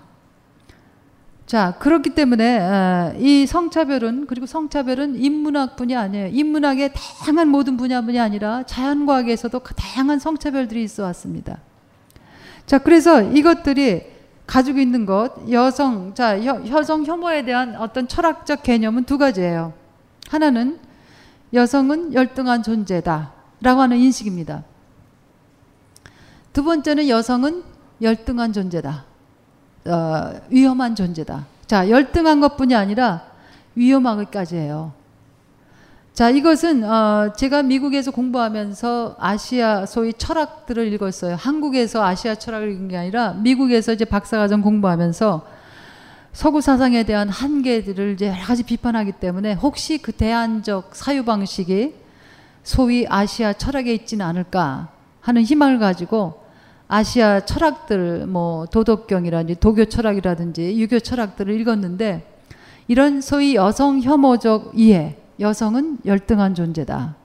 여성은 어, 위험한 존재다라고 하는 사고가 이 인식론적 어떤 토대는 다르지만 자 서구에서는 어, 여성은 열등한 존재라고 하는 것에 가장 중요한 하나의 인식론적 토대를 마련한 것이 아리스토텔레스의 사상입니다.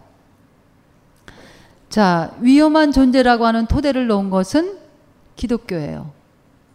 그래서 서구 사상의 중요한 서구 문명의 중요한 어, 두 가지 메타포가 있다고 얘기합니다. 사람들이 founding metaphor가 있다 그러는데 그 founding metaphor가 이 두 두 줄기입니다. 아리스토텔레스의 사상, 그 다음에 유대 기독교예요.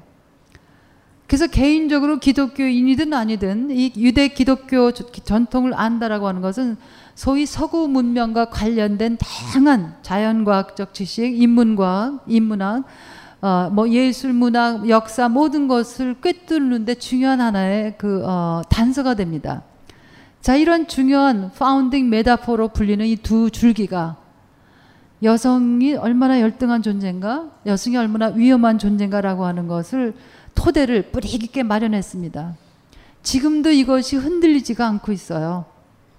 자, 그러니까 우리는 여성 혐오가 무엇인지 모릅니다. 왜냐하면은 이 광범위하고 뿌리 깊은 이 여성 혐오 사상이 어떻게 우리의 정치, 사회, 경제, 문화 모든 분야에 예, 깊숙이 뿌리박고 있는지 우리는 그 폭을 다 모릅니다.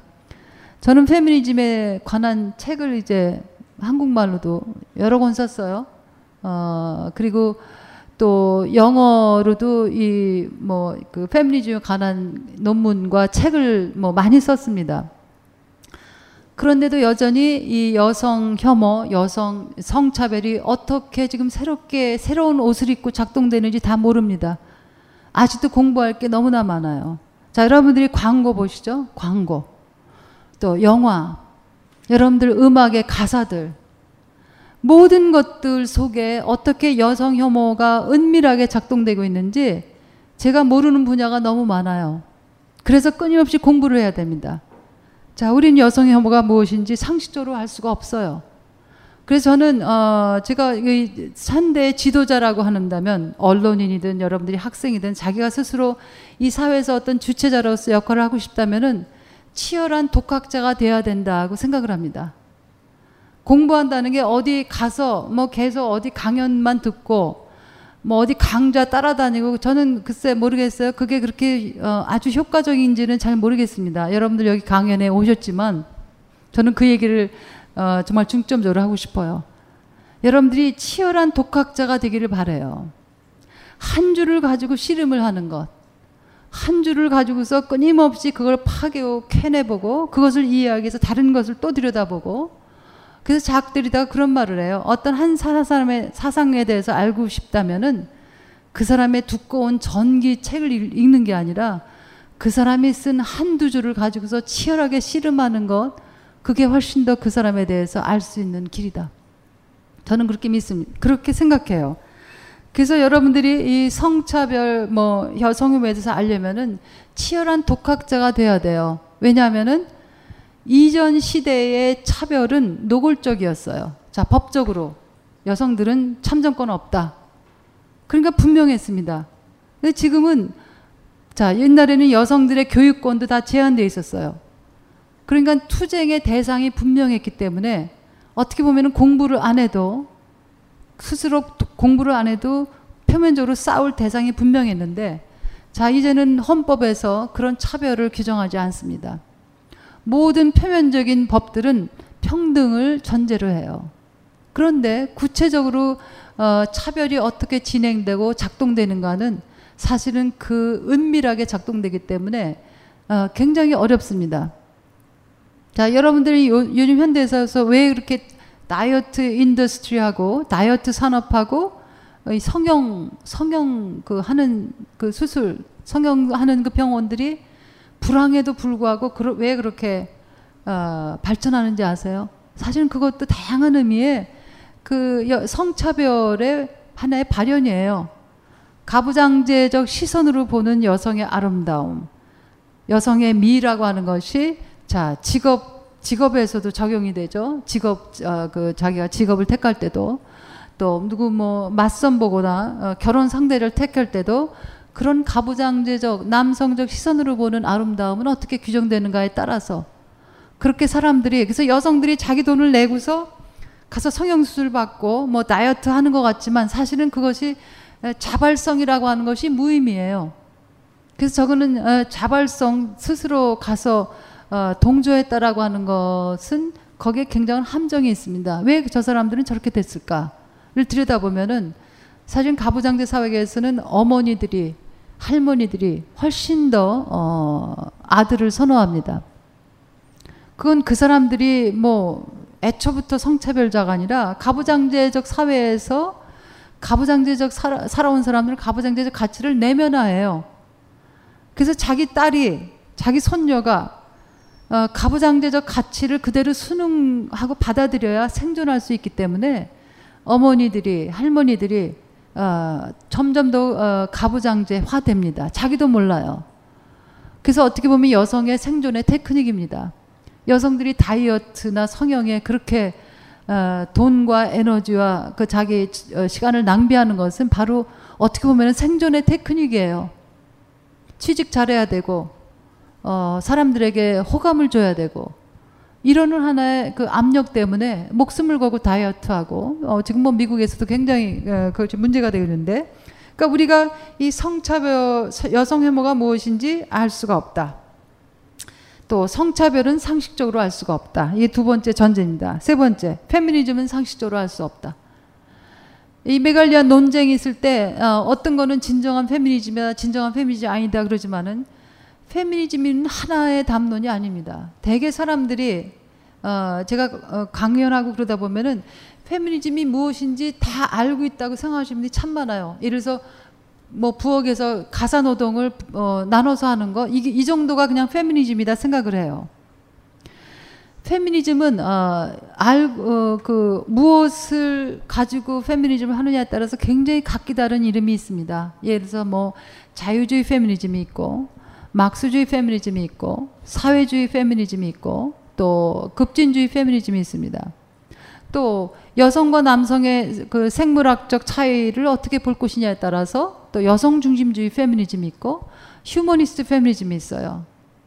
또 포스트 모던 페미니즘이 있고 postcolonial 페미니즘이 있고 또 이 정신 분석 페미니즘이 있고 페미니즘의 종류는 끝도 없이 많습니다.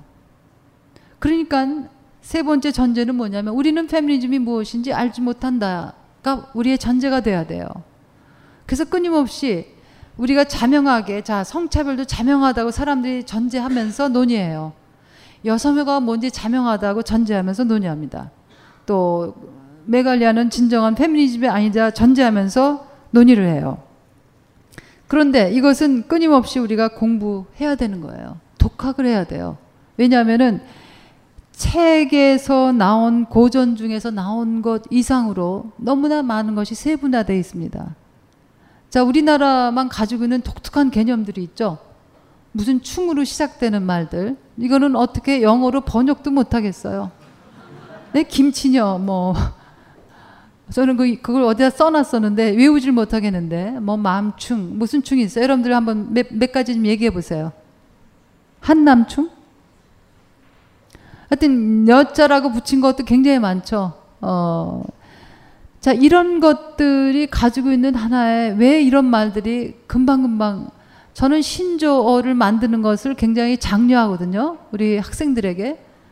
그래서 어 그런데 그 신조어를 만들기 위해서는 왜냐하면은 현대의 그 어, 인문학자들이 특히 철학하는 사람들이 신조어를 많이 내, 아, 만들어냅니다. 그래서 어, 이 다양한 학자들의 글을 보면은 신조가 많아요. 그래서 사전에는 없는 말들이 많습니다. 그래서 제가 학생들을 얘기할 때는 자기 일주일에 자기의 개념을 하나씩 가져오라 그러거든요. 근데 자기가 중요하다고 생각하는 개념들이 사전에 없거나 책에 없을 때는 그걸 만드는데 그 신조를 만들 때는 분명한 하나의 이론적 근거를 스스로 가져오면서 신조를 만들어야 돼요. 그냥 기분대로 확확 신조를 짓는 게 아닙니다. 그런데 어, 여기 지금 우리 한국사에서 지금 너무나 많이 회자되고 있는 신조어들은 이론적 철학적 깊이가 없어요. 저는 다양한 개념들이 많이 만들어져야 된다고 생각하는데 이렇게 미, 근거 없이 개념들이 만들어지게 되면 진짜 중요한 개념들이 새로 만들어졌을 때도 사람들이 무감각해져요. 자, 이 처, 처음에 이 여성 혐오의 역사적 기능을 한번 잘 살펴보시면은 지금 이제 많은 사람들이 생각하는 게 어, 이 한국사에서 여성 혐오에 대항하는 다양한 집단들, 뭐 메갈리아라든지 집단들이 있는데 이거는 진정한 페미니즘이 아니다. 소위 미러링이라고 하는 것은 도대체 어떻게 봐야 될 것이냐? 그건 역차별이다. 자, 어떤 차별이 왔을 때 차별이 왔을 때 거기 그 차별적 구조를 변화시키는 방식은 이 소위 전략은 전략도 군사적 용어이기 때문에 제가 별로 좋아하는 말은 아닙니다. 스트레테지라는 게 군사적 용어예요. 다른 대안적 용어가 없기 때문에 아, 할수 없이 에, 그 꺼려하면서 쓰는 말 중에 하나가 전략인데 다양한 변화의 전략은 전략은 구체적인 정황에 따라서 달라요. 제가 사용하고 있는 전략이 있다고 해서 어, 제가 사용하고 있는 전략을 다른 사람에게도 강요할 수 없습니다. 그래서 이 미러링이라고 하는 것은 사실은 서양에서도 서구 페미니즘이 굉장히 발달한 그 사회에서도 이 미러링 소위 어, 그이 어떤 분은 그것을 어떻게 표현했냐면 상상 속의 실험이라고 표현했어요. 미러링이라는 말을 쓰지 않고 상상 속에서 실험을 한번 하는 것. 그래서 메리델리라고 하는 이제 그 페미니스트 이론가가 있는데 그 사람이 어떤 소위 미러링을 했냐면 그 사람은 미러링이라고 하는 표현을 쓰지 않았습니다. 하버드 대학에서 어, 이 메리델리가 자, 몇 년 만에, 몇 년 동안의 역사 속에서 처음 그, 어, 그 설교자로 하버드 대학의 이제 채플이지 않습니까? 하버드 대학을 만든 사람이 이제 기독교인이에요. 미국의 유명한 사립대학들이 많은 학교들이 이제 기독교인들이 어, 세운 학교가 많기 때문에 채플들이 많이 있습니다. 한국하고는 굉장히 다른 구조들도 있죠. 하버드 대학 채플에 백 몇십 년 만에 처음으로 여자로서 초청을 받았어요. 어, 메리 델리라고 하는 사람이 보스턴 칼리지에 그 보스턴에 이제 캐톨릭 어, 대학교가 있는데 보스턴 칼리지 교수였는데 자 하버드 대학교의 역사상 최초로 160년인가 160 얼마 만에 여자가 처음으로 설교자로 등장을 했습니다. 자, 그런데 메리델리가 거기에서 설교가 끝난 다음에 엑소의 상징적 엑소더스를 했어요. 자, 가부장제로부터 탈출. 나에 동조하는 사람들은 다 나를 따르라 해서 같이 엑소더스 하는 상징적 하나의 그 어, 제의를 했습니다. 거기는 여자들만 따라간 게 아니라 남자들도 같이 상징적으로 이 가부장제를 넘어서는 새로운 하나의 그 사회를 세계를 꿈꾸는 하나의 제스처를 했어요. 많은 남성들이 거기에서 이제까지 자 하버드 역사상 처음으로 설교자가 등장을 했어요. 생각해 보세요. 여자이기 때문에 한 번도 그 단상에서 설교를 안 해봤습니다. 사, 사람들이 그렇지만 그것을 남자들이 설교하는 건 그냥 자연적으로 봤는데 자연스러운 것으로 여성들이 오지 않고 있다라고 하는 것은 그것이 참으로 이상한 일이라고 하는 생각을 못했어요. 그래서 여러분들이 자 탈자연화하는 겁니다. 왜 남자들이 계속 등장할까? 저는 한국 신문들이나 TV 이제 뉴스를 보면서 종교계 뉴스, 경제계 뉴스, 정치계 뉴스를 보면은 다 남자 얼굴들이에요. 그런데 우리는 그것이 그냥 자연스럽다고 생각합니다. 자, 종교계 지도자들이 모여서 무슨 회의하는 것도 다 남자들이고, 어쩌다 여자 하나 토크니즘으로 끼어들 때도 있지만 100% 남자들인 경우들도 많아요. 굉장히 그림이 그렇습니다. 경제계 거물 지도자들. 그런 것들에 왜 그럴까라고 하는 것을 붙이기 시작하면서 여성 운동이 시작된 거예요. 왜 그런 것일까? 자, 이 메리 델리는 자기 클래스에서 어떤 에피소드가 있었냐면 남학생들은 내 클래스 택하지 못한다. 그래서 어느 한 남학생이 역차별이라고 어 이제 그 고소를 했습니다. 또 어떤 강연장에서 이렇게 강연장에서 손 이제 질문 시간에 손 들잖아요. 근데 자기는 남자로부터 질문 받지 않겠습니다. 그랬어요. 그런데 그 자리에 있던 남성들이 두 가지 종류의 남성들이 있었습니다. 저는 여기서도 두 가지 종류의 남성들이 있다고 생각해요. 대뜸 그것은 역차별이다. 그렇게 반응하는 남성들이 있었고, 그, 그, 어, 소위 미러링이죠. 그것을 보면서 자, 손을 드는데도 남자들은 안 받겠다는 거예요. 그러니까 보이, 있지만 보이지 않는 존재도.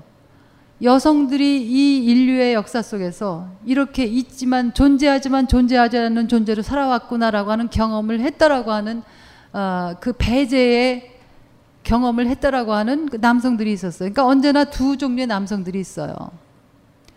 자, 여러분들이 이 뉴스에서 보셨겠지만은 이 오바마 대통령도 2013년인가요? 어, 연, 연말 그, 어, 그 뉴스 컨퍼런스를 하면서 기자들이 손들을 다 들지 않습니까? 그런데 여기자만 8명, 여기자로부터만 질문을 받았어요. 그 자리에서도 두 종류의 남자 기자들이 있었다고 합니다. 한쪽 남자 기자들은 역차별이다. 한쪽, 한 부류의 남자, 어, 다른 부류의 남자들은 여성들이 이제까지 이렇게 취급을 당해 왔구나. 그 전에 부시 대통령은 여 기자에게 한 번도 질문할 기회를 안 줬다 그래요. 그리고 백악관에 여성 기자가 출입이 가능하게 된 거가 1961년도인가 그래요. 그러니까 보세요. 자, 역차별이 에, 역차별이 역차별로 어, 기능하기 위해서는 우리가 이러한 시도 속에서 남성이기 때문에 받는 차별의 정도가 정치적, 사회적, 문화적, 제도적 삶 속에서 구체적인 차별이 어떻게 작동되는가를 봐야 돼요. 자, 예를 들어서 아직도 지금 많은 종교들은 자, 여러분들이 캐톨릭이라면 여러분들이 아, 당신 참 안 됐군요. 남자이기 때문에 당신은 사제가 될 수 없습니다.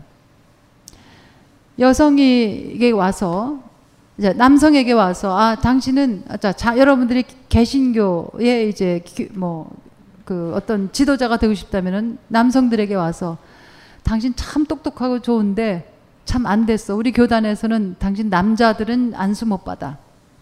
이런 경험들을 역사 속에서 이런 제도적, 구체적 차별의 경험을 남성들이 한 적이 없어요.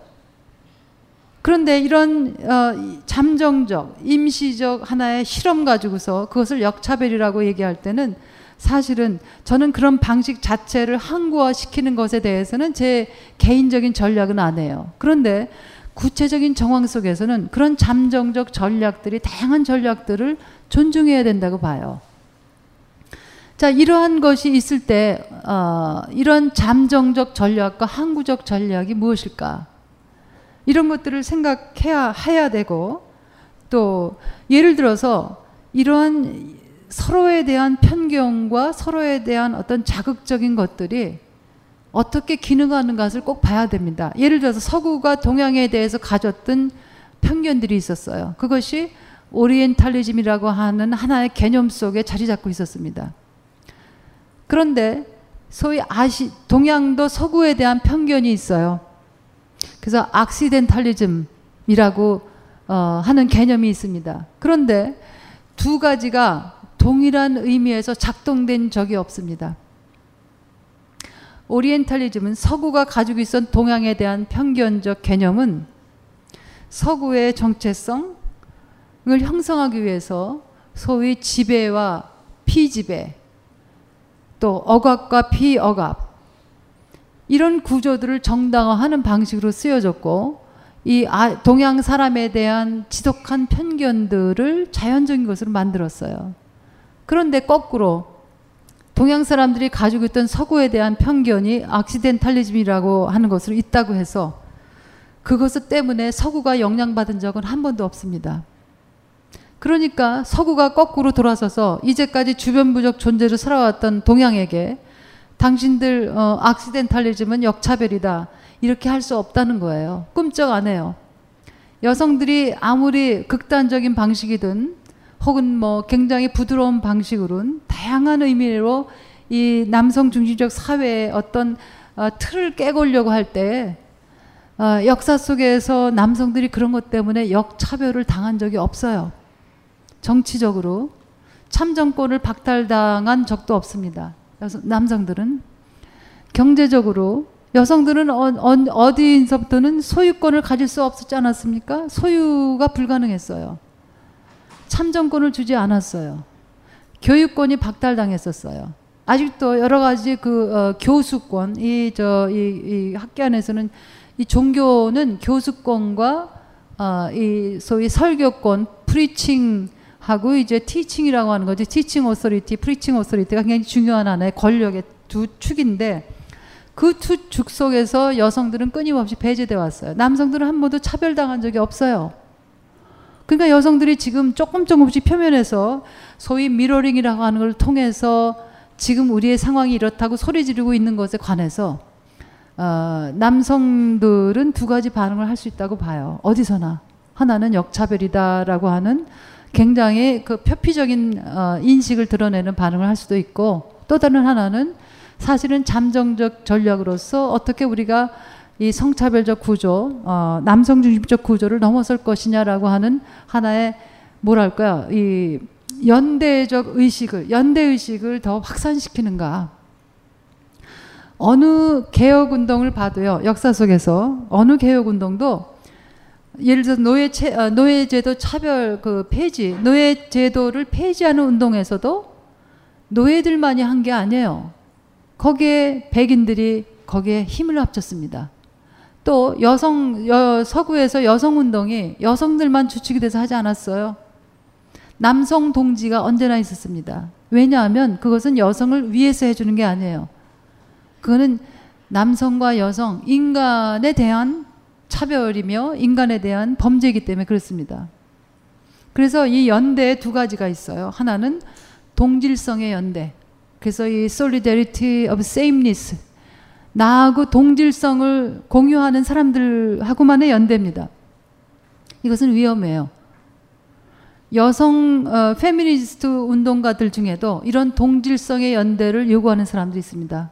그래서 아까 잠깐 설명했지만 이 생물학적 차이를 어떻게 볼 것이냐에 따라서 여성 중심주의 페미니즘과 휴머니스트 페미니즘이 있다고 제가 잠깐 말씀드렸는데 제 그 칼럼에 여기 정, 이 책에 보면은 남성은 페미니스트가 될 수 있는가라고 하는 이제 chapter가 하나 있습니다.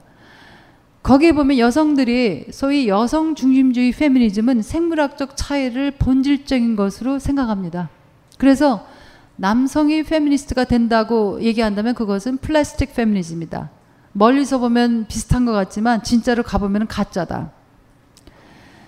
그런데 이 한편의 휴머니스트 페미니즘은 그래서 이 이런 휴머니스트 페미니즘의 입장에서 보면은 페미니즘을 여성주의라고 한국말로 번역 회자되고 있는데 저는 개인적으로 그 번역에 동의하지 않아요. 왜냐하면 여성주의라고 페미니즘을 어, 그 번역할 때는 페미니즘은 정치적 입장이에요. 생물학적 본질에 관한 것이 아닙니다. 소위 essence에 관한 것이 아니라 position에 관한 거예요. 성차별주의, 가부장제가 어, 하나의 우리가 넘어서야 될 것으로 보는 사람들의 하나의 political statement예요. 나는 페미니스트라고 하는 것은 생물학적 진술이 아닙니다. 그런데 여성주의라고 번역하게 될 때는 마치 페미니즘이 생물학적 진술이라고 생각 오해하게 만들기 때문에 저는 개인적으로 여성주의라고 하는 번역을 하지 않고 페미니즘이라고 하는 음역 그냥 음 소리 난 대로 페미니즘이라고 합니다. 자 그런 의미에서 보자면 이 성 그 어, 여성 혐오라고 하는 것이 사실은 이 역사 속에서 너무나 뿌리 깊게 있어서 자 여성이 열등하다 어떤 방식으로 나타날까요? 여성이 열등하다라고 하는 사유 방식. 자, 교회 뭐 종교는 한국 사회에서 종교는 대부분 어, 70%가 어, 뭐 기독교를 보면 70%가 여성이에요. 그런데 에, 그리고 어떤 교단들은 여성에게 목사 안수를 줍니다. 그런데 자 여성 열등 여성은 열등한 존재다라고 하는 사고가 우선 여성 혐오라고 하는 것은 남성들만이 하는 게 아니에요. 여성들에게도 여성 혐오 사상이 있습니다. 여성들이 어쨌든 여자는 남자보다는 그래도 남자가 좀 나. 이렇게 생각하는 사람은 사실은 자기도 모르게 여성 혐오 사상을 자기 속에 내면화시킨 거예요. 자, 교회들은 여성들이 다수임에도 불구하고 자기들의 목회자로 자기들의 담임 목회자로 초빙할 때그 어, 그 다수인 여성들은 남성 목회자를 더 선호합니다. 왜? 그래도 남자가 믿음직하지. 수술을 집도할 때도 자기 집도의가 누구이면 좋겠느냐. 여기 뭐 다양한 연구소들이 있습니다. 그런데 서베이를 하고 그런 게 있는데 주, 집도의를 수술 집도의를 여자든 남자든 다 남자 의사가 하기를 원해요. 자, 비행기 기장도 남자가 기장인 비행기를 타겠다는 사람들이 훨씬 다수랍니다. 능력하고 상관이 없어요. 회사의 보스도 남자건 여자건 남자가 보스면은 당연한 건데 여자가 보스면은 여자는 여자대로 어, 불편함이 있고 여, 남자는 남자대로 불편함이 있어요. 그래서 여자가 지도자적 역할을 한다는 것에서는 남성들이 지도자적 역할을 하는 것보다 훨씬 넘어야 될 산들이 어, 두 개, 세 개 훨씬 많습니다. 왜냐하면 아무리 실력으로 입증을 해도 뭔가가 딴 것이 있을 것이야. 저 사람이 저 역할을 하게 된 것에는. 그런 다양한 추측들을 남성들도 하고 여성들도 한다는 거예요. 자, 여성이 열등한, 어, 열등한 것뿐만 아니라 여성이 위험하다. 이 기독교가 굉장한 책임이 있다 그랬는데 기독교에 보면은 어, 기독교에는 두 가지 상반된 여성들이 등장합니다. 여러분 기독교인이 아니라도 이것은 상식적으로 굉장히 중요한 얘기니까 상반된 여성 이미지가 두 사람이 등장해요. 하나는 창세기에 나오는 하와예요. 뭐 이브라 그러나요? 뭐라 뭐가 더 편하신가? 하와? 하와? 그죠? 하와. 또 하나는 누구예요? 마리아예요. 마리아. 자꾸 두 여성이 상충하는 이미지예요. 하나는 악녀, 하나는 성녀입니다. 마리아. 자, 그래서 이 가부장제적 남성 중심 사회에서는 여성의 이미지는 오직 두 가지예요. 악녀든가 성녀입니다. 나쁜 뭐 엄마든가 나쁜 여자든가 좋은 여자, 나쁜 엄마, 좋은 엄마. 자, 그런데 이 두 가지 굉장히 상충하는 이미지가 각기 다른 것 같지만은 그 출발점은 똑같습니다. 뭐예요?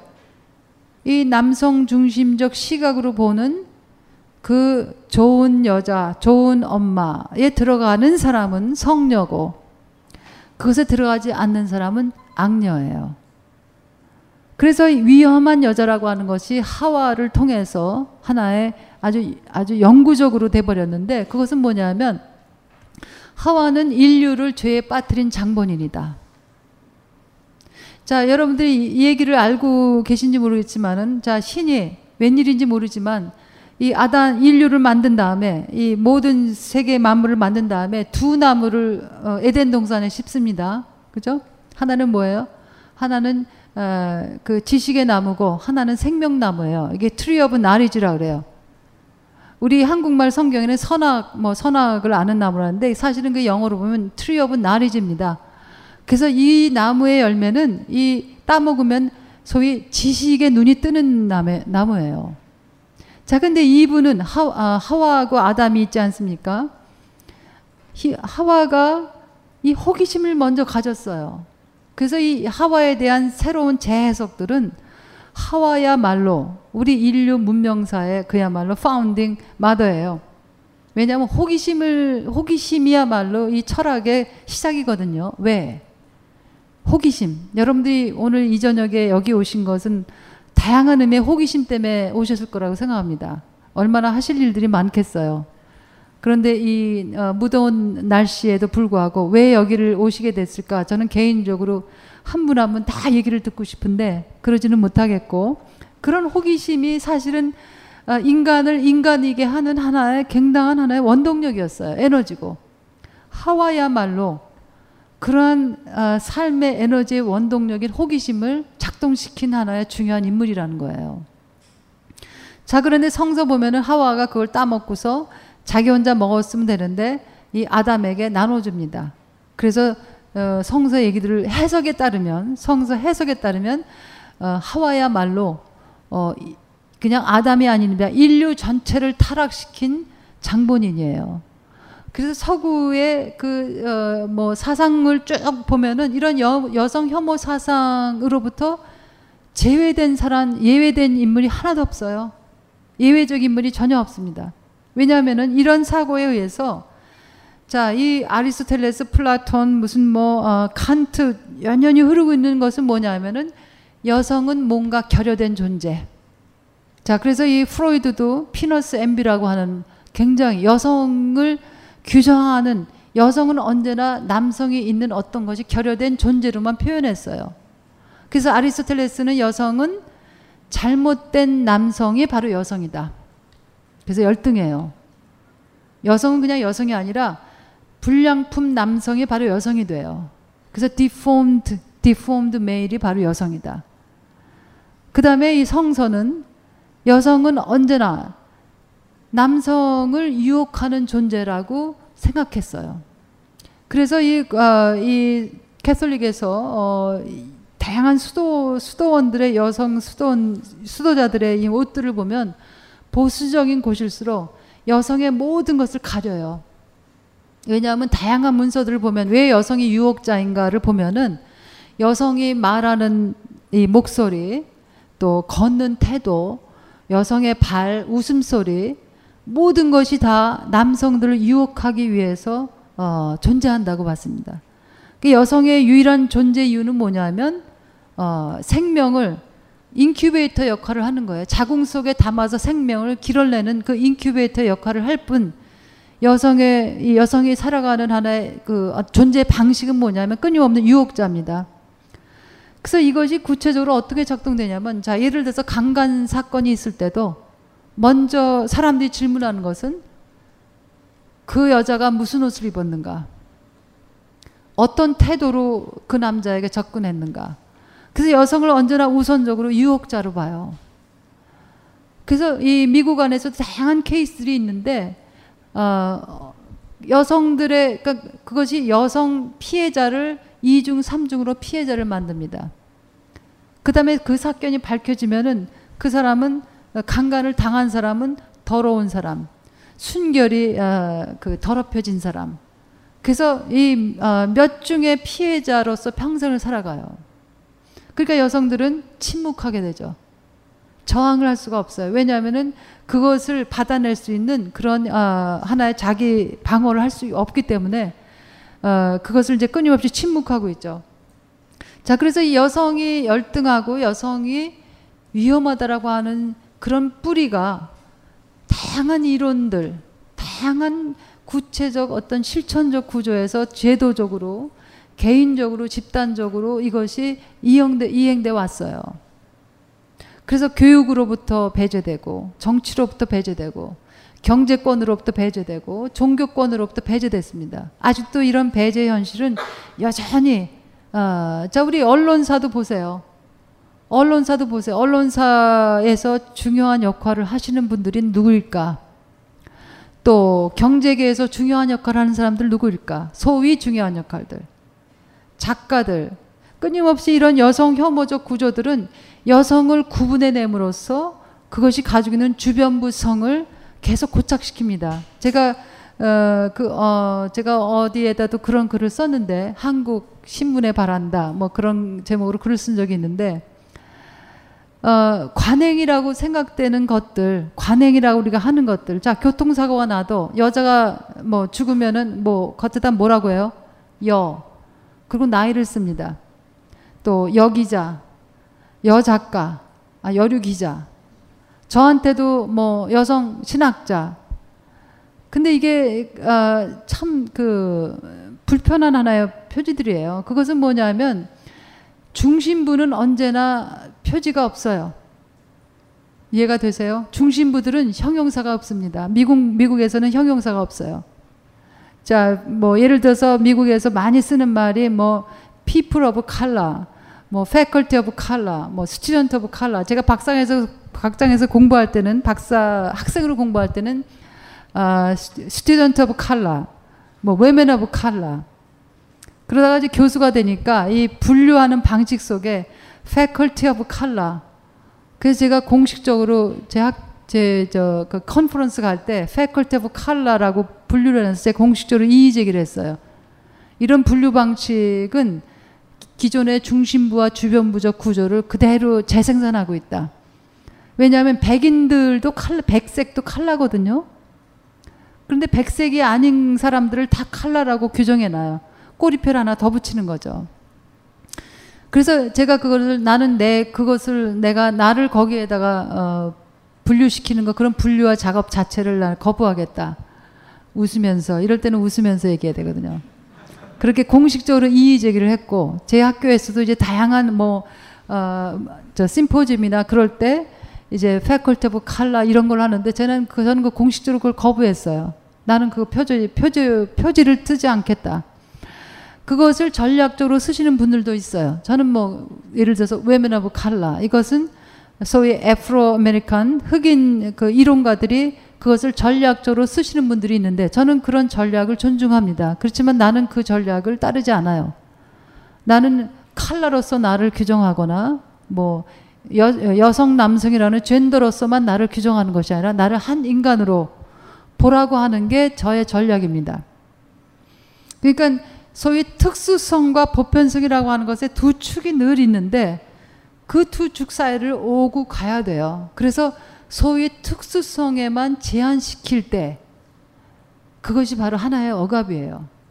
그래서 내가 가지고 있는 특수성을 완전히 무시하라는 얘기가 아니라 그런 특수성을 뛰어넘는 보편성의 구조까지 같이 나가야 중심부와 주변부라고 하는 것을 다양한 방식으로 재생산하는 것에 제동을 걸 수가 있습니다. 이것은 저의 전략, 전략입니다.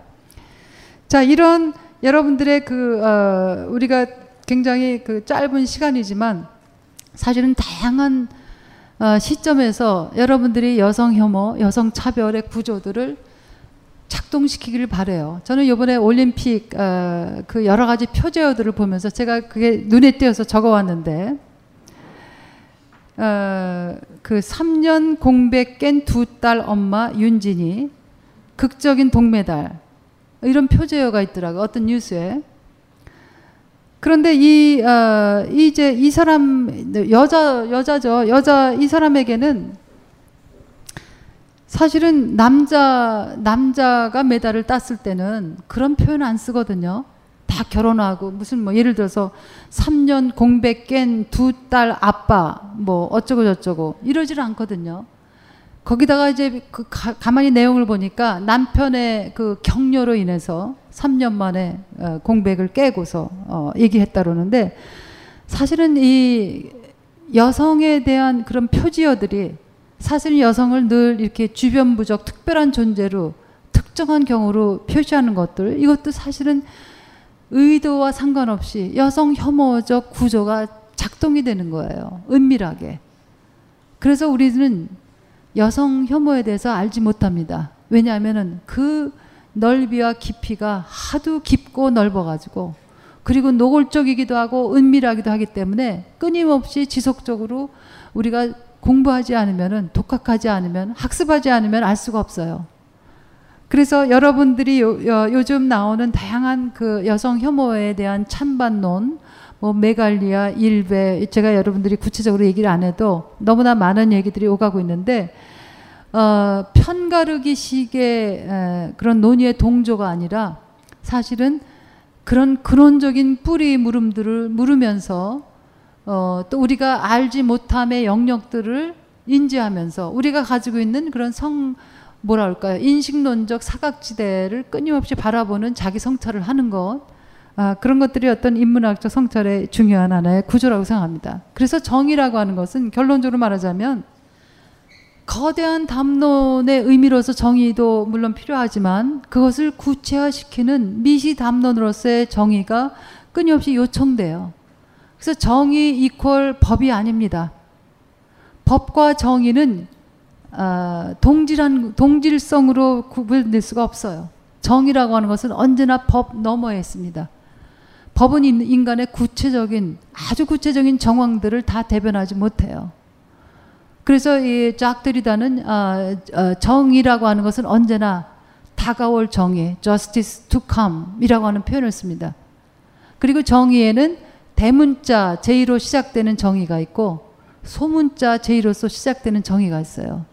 그래서 우리는 끊임없이 소문자 제의로서 시작되는 그런 구체적인 다양한 장에서의 정의에 관심하면서 동시에 커다란 대문자 정의로 시작되는 다양한 의미의 총체적인 어, 그런 진정한 정의에 대해서도 우리가 끊임없이 그 시각을 놓치지 말아야 되는 것. 그래서 여러분들이 대문자 정의, 정, 제의로서 시작되는 정의와 소문자 정의를 두 축을 잘 부여잡고서 어, 여러분들이 여러분들의 구체적인 일상 속에서 신문을 보든지 사람들과 대화하든지 또 광고를 보든지 다양한 일상성 속에서 여러분들이 이러한 개념들을 적용하시기를 바랍니다.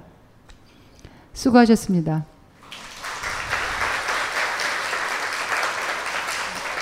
어, 여러분들이 가지고 있는 질문이 혹은 자 여러분들이 이렇게 목사 서양 말로 하면 이제 flow is open 그러거든요.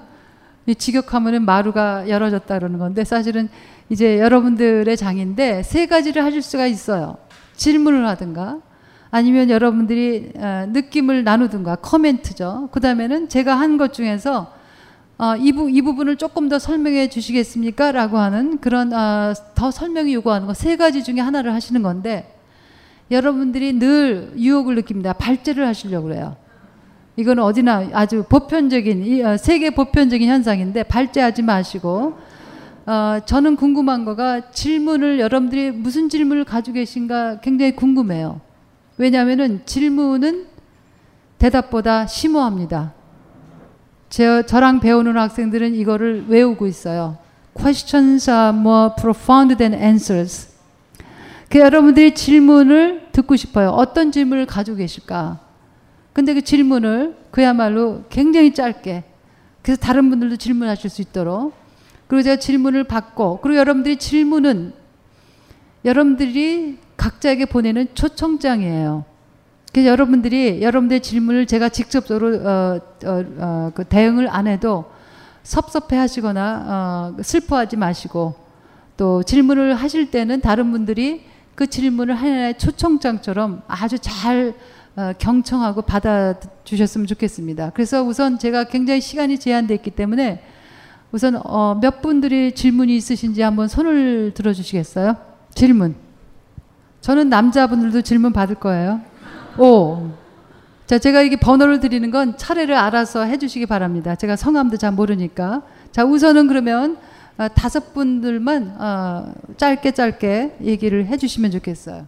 네, 강의 잘 들었습니다. 전반부 정, 정의에 대한 강의도 잘 들었고요. 후반부에 질문이 한 가지 있는데 저는 뭐 젊었을 때는 여성 차별이라고 들었는데요. 요즘은 그 표현이 여성 혐오라고 바뀐 것 같은데 그 차이가 있는지 궁금합니다. 여성 차별과 여성 혐오.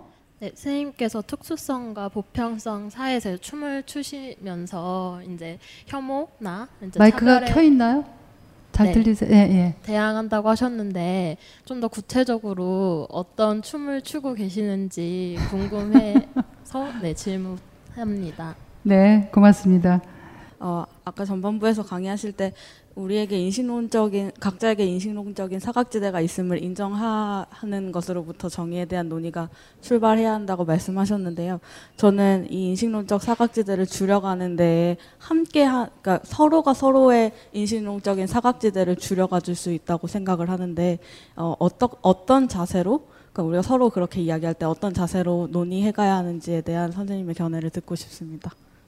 어, 제가 이해한 바로는 그 탈근적 사유 방식에 의하면 그 절대성과 상대성이 공존할 수 있다라고 이렇게 좀 받아들였는데요. 혹시 절대성과 상대성을 구분할 수, 선- 선생님께서는 어떻게 구분하시는지 그 구분할 수 있는 기준이 있는 건지 좀 궁금하고요. 그런 만약에 이것도 이원 이것도 이제 이원론적 사유 방식이다라고 생각을 한다면 이더 중요한 가치, 덜 중요한 가치를 혹시 그런 위계를 부여를 한다면 그 위계를 부여하는 또 그 기준은 어디에 있는지에 대해서 또 궁금합니다. 그 선생님의 학문적인 배경도 굉장히 서구적인 전통 하에 그 뭐 그 원래 이제 신학 그 서구 신학 그러니까 우리나라에서 이제 신학 전공하셨고 공부도 이제 독일에서 독일을 만나요. 그 미국에서 지금 미국에 계시잖아요. 그래서 오늘도 여러 사상가들 말씀하시고 뭐 종교적인 얘기를 해서 주로 이제 거의 서구적인 예, 학문적인 배경이 있으실 것 같은 느낌이 들고요. 이제 그래서 그 오리엔탈리즘 제가 잘 모르지만 예. 그래서 그 부분에 대해서 조금 더 설명 부탁드리고 저는 어, 한국에서 태어났고 한국에서 대학원까지 다 공부했어요. 근데 한국에서 그 공부한 거는 다 소위 서양 거를 많이 했죠. 그죠? 제가 미국에 가서 비로소 이제 도교 철학이나 유교 철학을 읽었습니다. 제가 미국에서 물론 영어로 읽었지만 도덕경이나 이제 사서후경을 영어로 읽었어요. 왜냐하면 어, 소위 서구 사상의 대안적 사유 방식이 동양에 있지 않을까라고 하는 이제 그런 기대도 했고, 어, 그래서 물론 도교 철학과 유교 철학은 어, 겹치는 부분도 있지만 굉장히 상반된 어, 것들이 많죠. 그래서 도교가 가지고 있는 도덕경, 특히 도덕경이 가지고 있는 하나의 그 사유 방식은 사실은 어, 페미니즘에서도 많이 받아들이고 있는 것들이 많아요. 뭐 구체적인 얘기는 할 수 없지만 그런데 기독교라고 하는 것이 종교 종교는 두 가지 전통을 대부분 다 가지고 있습니다. 기독교도 마찬가지예요. 하나는 억압적 전통을 가지고 있고 또 다른 하나는 해방적 전통을 가지고 있어요. 그래서 서구에서 여성 운동이 촉발됐을 때 기독교인들이 미국 같은 경우는 다 개신교도들이었거든요.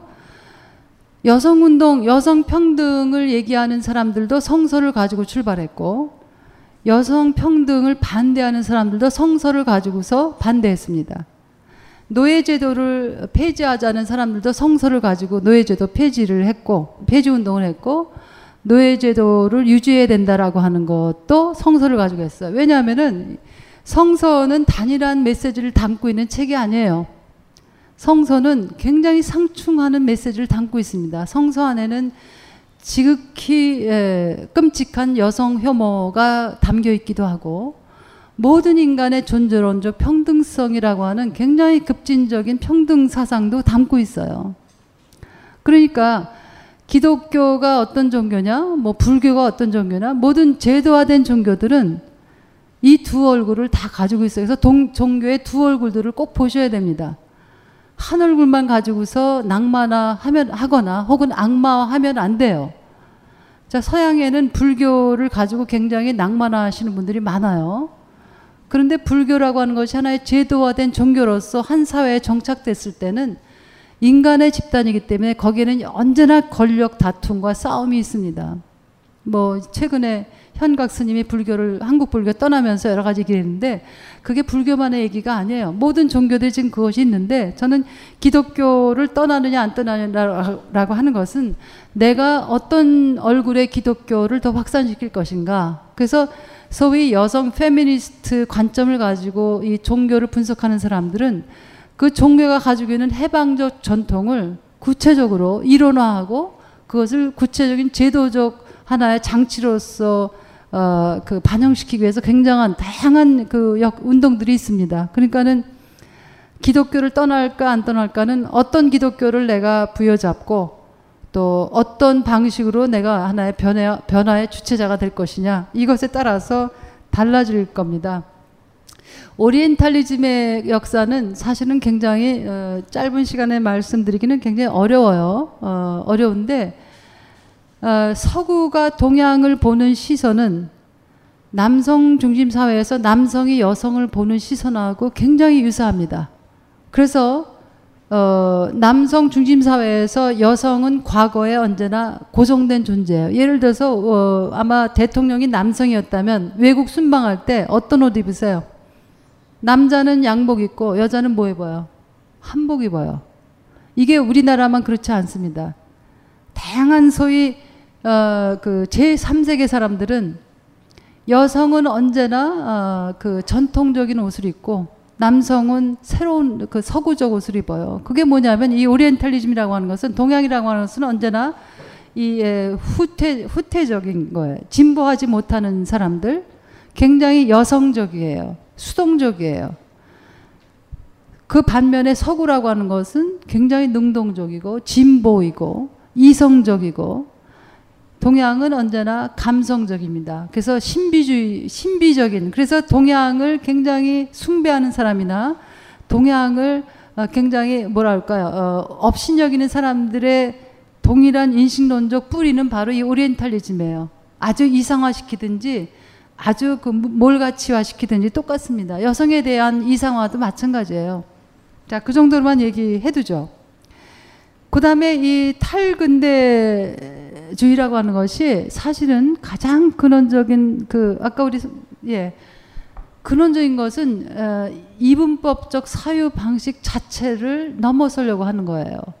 모든 종류의 위계주의를 어, 이, 넘어서려고 하는 겁니다. 그래서 탈, 어, 탈모던, 혹이 포스트 모던이 경계하는 이 절대성의 집착이라고 하는 것은 뭐, 뭐에 대한 경고냐면 우리의 유한한 인식론적, 우리의 인간의 유한성은 어떤 것을 절대화 시키자마자 그것을 고정하고 확정하고 절대화 시키자마자 왜곡에 빠진다라고 하는 지적이거든요.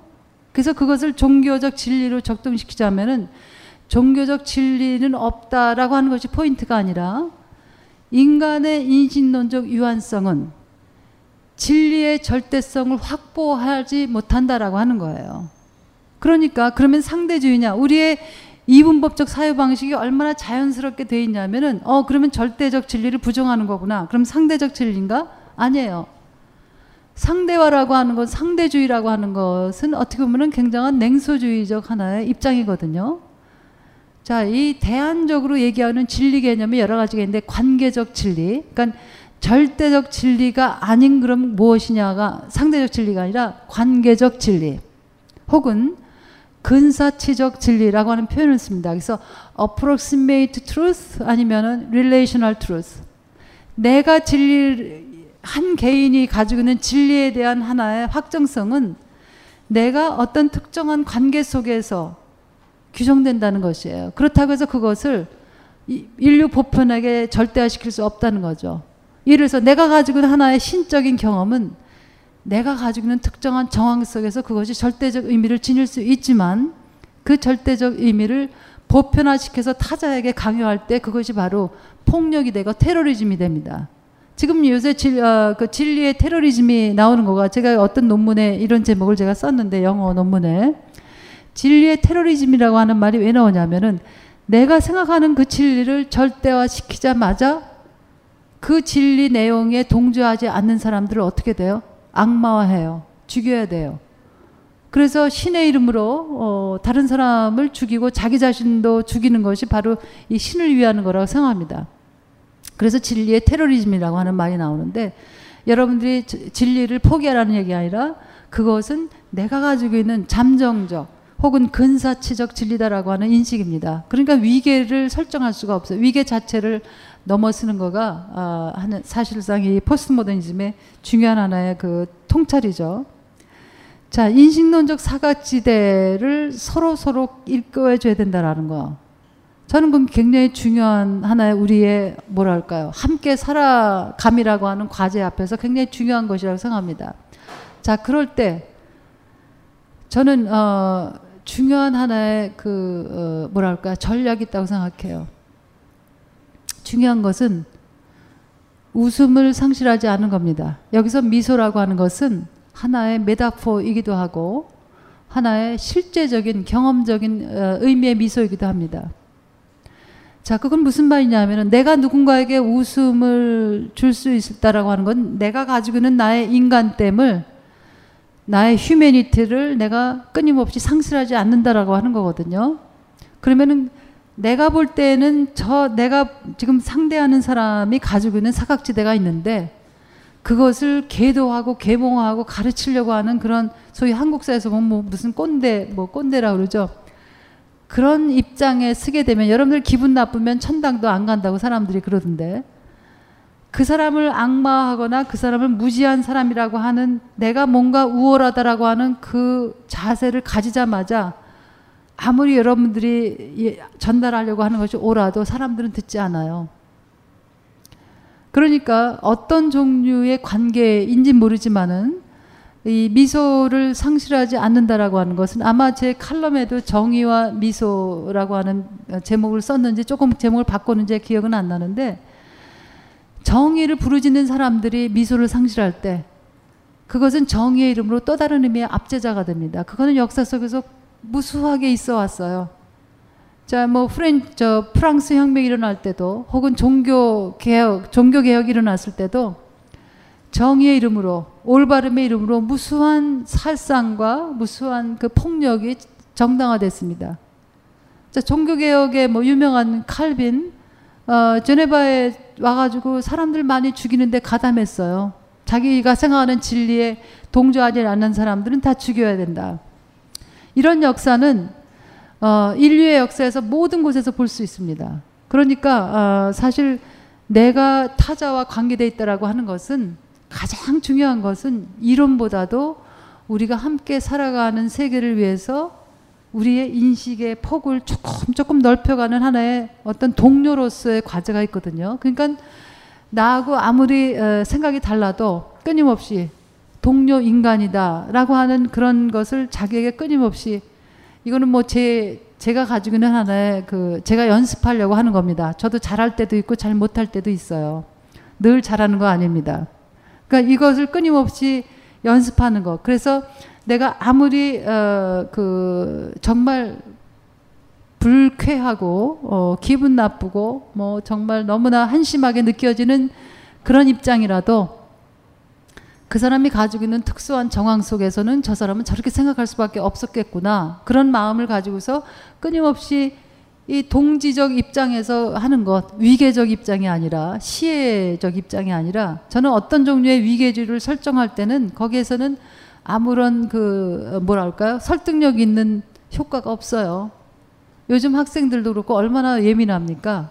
선생과 학생의 위계를 딱 설정하자마자 아무런 말이 먹히지 않습니다. 좀 한국은 아직은 그게 먹히는지 모르겠지만 제가 가르치는 데서는 위계적인 구조가 감지되자마자 학생들은 문을 딱 닫아요. 그러니까 내적 권위가 어, 권위에 의해서 성된 역할을 해야지 외적인 권위에 의해서 어, 선생 역할을 하는 것은 실패하기가 뭐 십상이에요. 그러니까 그런 동지적 관계, 평등한 동료 인간이라고 하는 것을 생각하면서 어, 그렇게 접근하면 좋겠다. 저는 그렇게 생각을 합니다. 여러분은 여러분들 나름대로의 하나의 접근 전략을 만드시길 바래요. 이거는 제가 끊임없이 제가 쓰는 이제 접근 전략입니다. 내가 전혀 동의할 수 없는 사람들하고 내가 어떻게 어, 대화하는가 이게 제가 이제 하는 건데 자 특수성과 보편성의 댄싱을 어떻게 하느냐 예를 들어서 이겁니다. 제가 가지고 있는 특수성의 이 카드가 있어요. 그죠? 한국에서 살면 글쎄 여성이라는 특수성 카드만 있죠. 그죠? 이 주류가 남성인 사회이지만 제가 이제 활동하는 미국에서는 저는 카드가 굉장히 특수성의 카드가 많습니다. 자, 백인이 아니죠. 유색인종 카드가 있죠. 또 여성이라는 카드가 있죠. 제 학생들은 영어가 다 자기네 나라 말인데 나만 영어가 내 나라 말이 아니에요. 많은 경우. 제가 보기에는 이상하게 우리 한국 학생들이 전혀 택하지 않습니다. 제가 말하는 숙제, 쓰는 숙제를 굉장히 많이 내준다라고 하는 하나의 그 그런 소문이 돌아가지고 저 강남순 교수 과목을 택하면 말하는 거 어, 제가 늘 누구나가 다 말하는 2분 2분 스피치를 꼭 시키거든요. 누구나가 다 말해야 돼요. 쓴 거 읽는 게 아니라 말을 해야 됩니다. 자기 논리를 펼쳐야 돼요. 또 매주 쓰는 숙제 내줍니다. 또 매주만이 아니라 무수한 쓰는 숙제들이 많아요. 어, 말하기와 쓰기를 할 때, 자, 내가 가지고 있는, 내가 가지고 있는 특수한 카드들 있잖아요. 특수성, 아시아. 거기다 이제 아시아성이 있어요. 또 이 언어적 특수성이 있어요. 그래서 어떤 분들은 미국 안에서 이제 교수하시는 이제 한국 분들이 있는데 다양한 자기 전략이 있어요. 이 특수성만을 내세우는 전략을 쓰시는 분도 있습니다. 그래서 아시아 교수이기 때문에 거, 거, 어, 여는 과목도 다 아시아에 관한 거예요. 아시아에 관한 것. 또 여성이라면은 아시아 여성에 관한 것. 그런 특수성의 카드를 쓰시는 분들의 저, 그 접근 방식을 저를 존중해요. 그렇지만 자, 제가 보는 보다 보다 효과적인 것, 그 다음에 보다 나에게 내 기질에 맞는 접근 방식은 내가 인간이라고 하는 그거는 뭐 무슨 선언이에요? 내가 인간이라고 하는 것. 인간이라는 건 뭐냐면은 나는 수천의 색깔이 색깔을 가지고 있는 인간이라고 하는 선언이거든요. 아시아이기만 하지도 않고 여자이기만 하지도 않고 무슨 뭐 기독교인이기만 하지 않고 다양한 것들은 나를 그저 한 결일 뿐입니다. 한 결에 수천 개 결이 있는데 사람들이 그저 말하는 것은 서너 개 결입니다. 그 여러분들은 사실은 제 강연을 지금 계속 어, 오시는 분들 계신데 그래도 저에 대해서 모릅니다. 제가 가지고 있는 다른 수천 개 결은 여러분들이 모르세요. 저도 제 자신에 대해서 모르는 결이 있습니다. 자, 보편성과 특수성과 보편성을 넘, 어, 넘나드는 이 댄싱을 한다라고 하는 것은 우리가 가지고 있는 특수한 영역들에 대해서 한 번도 잊지 않으면서도 그 특수성이 가지고 있는 사회 정치적 어떤 그 함의가 무엇인가를 잊지 않으면서 동시에 내가 인간이라고 하는 하나의 보편성의 가치들을 가르치고 말하는 겁니다. 자, 우리는 우리 나 저는 정체성이라고 하는 거에 대한 개인적인 관심은 없어요. 무슨 성 정체성, 무슨 정체성에 대한 저의 개인적인 정체성은 제 취향이 아니에요. 왜냐하면 정체성이라고 하는 것은 고정될 수 없거든요.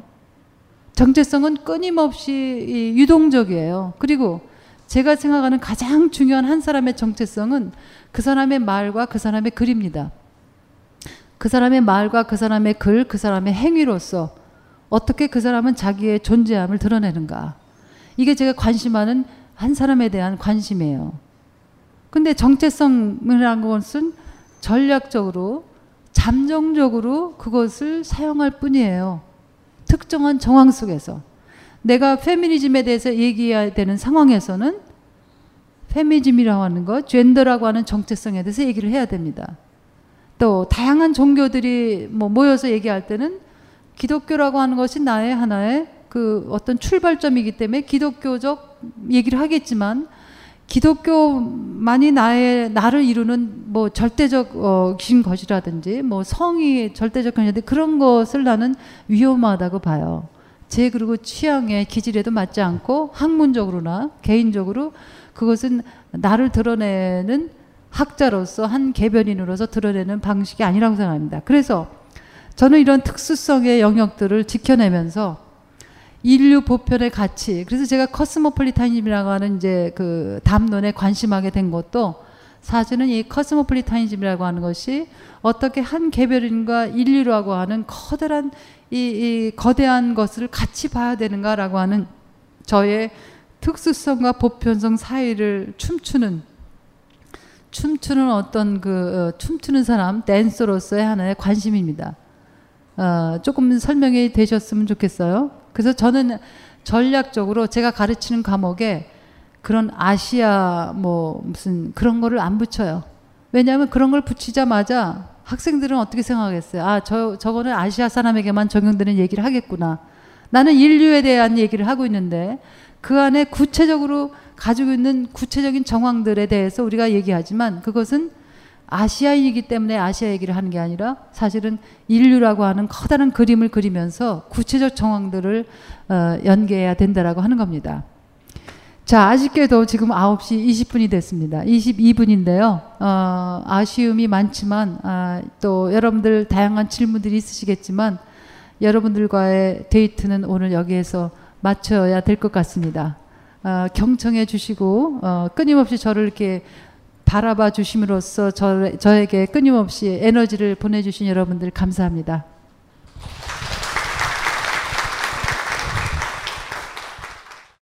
벙커원, 벙커원, 벙커원 라디오.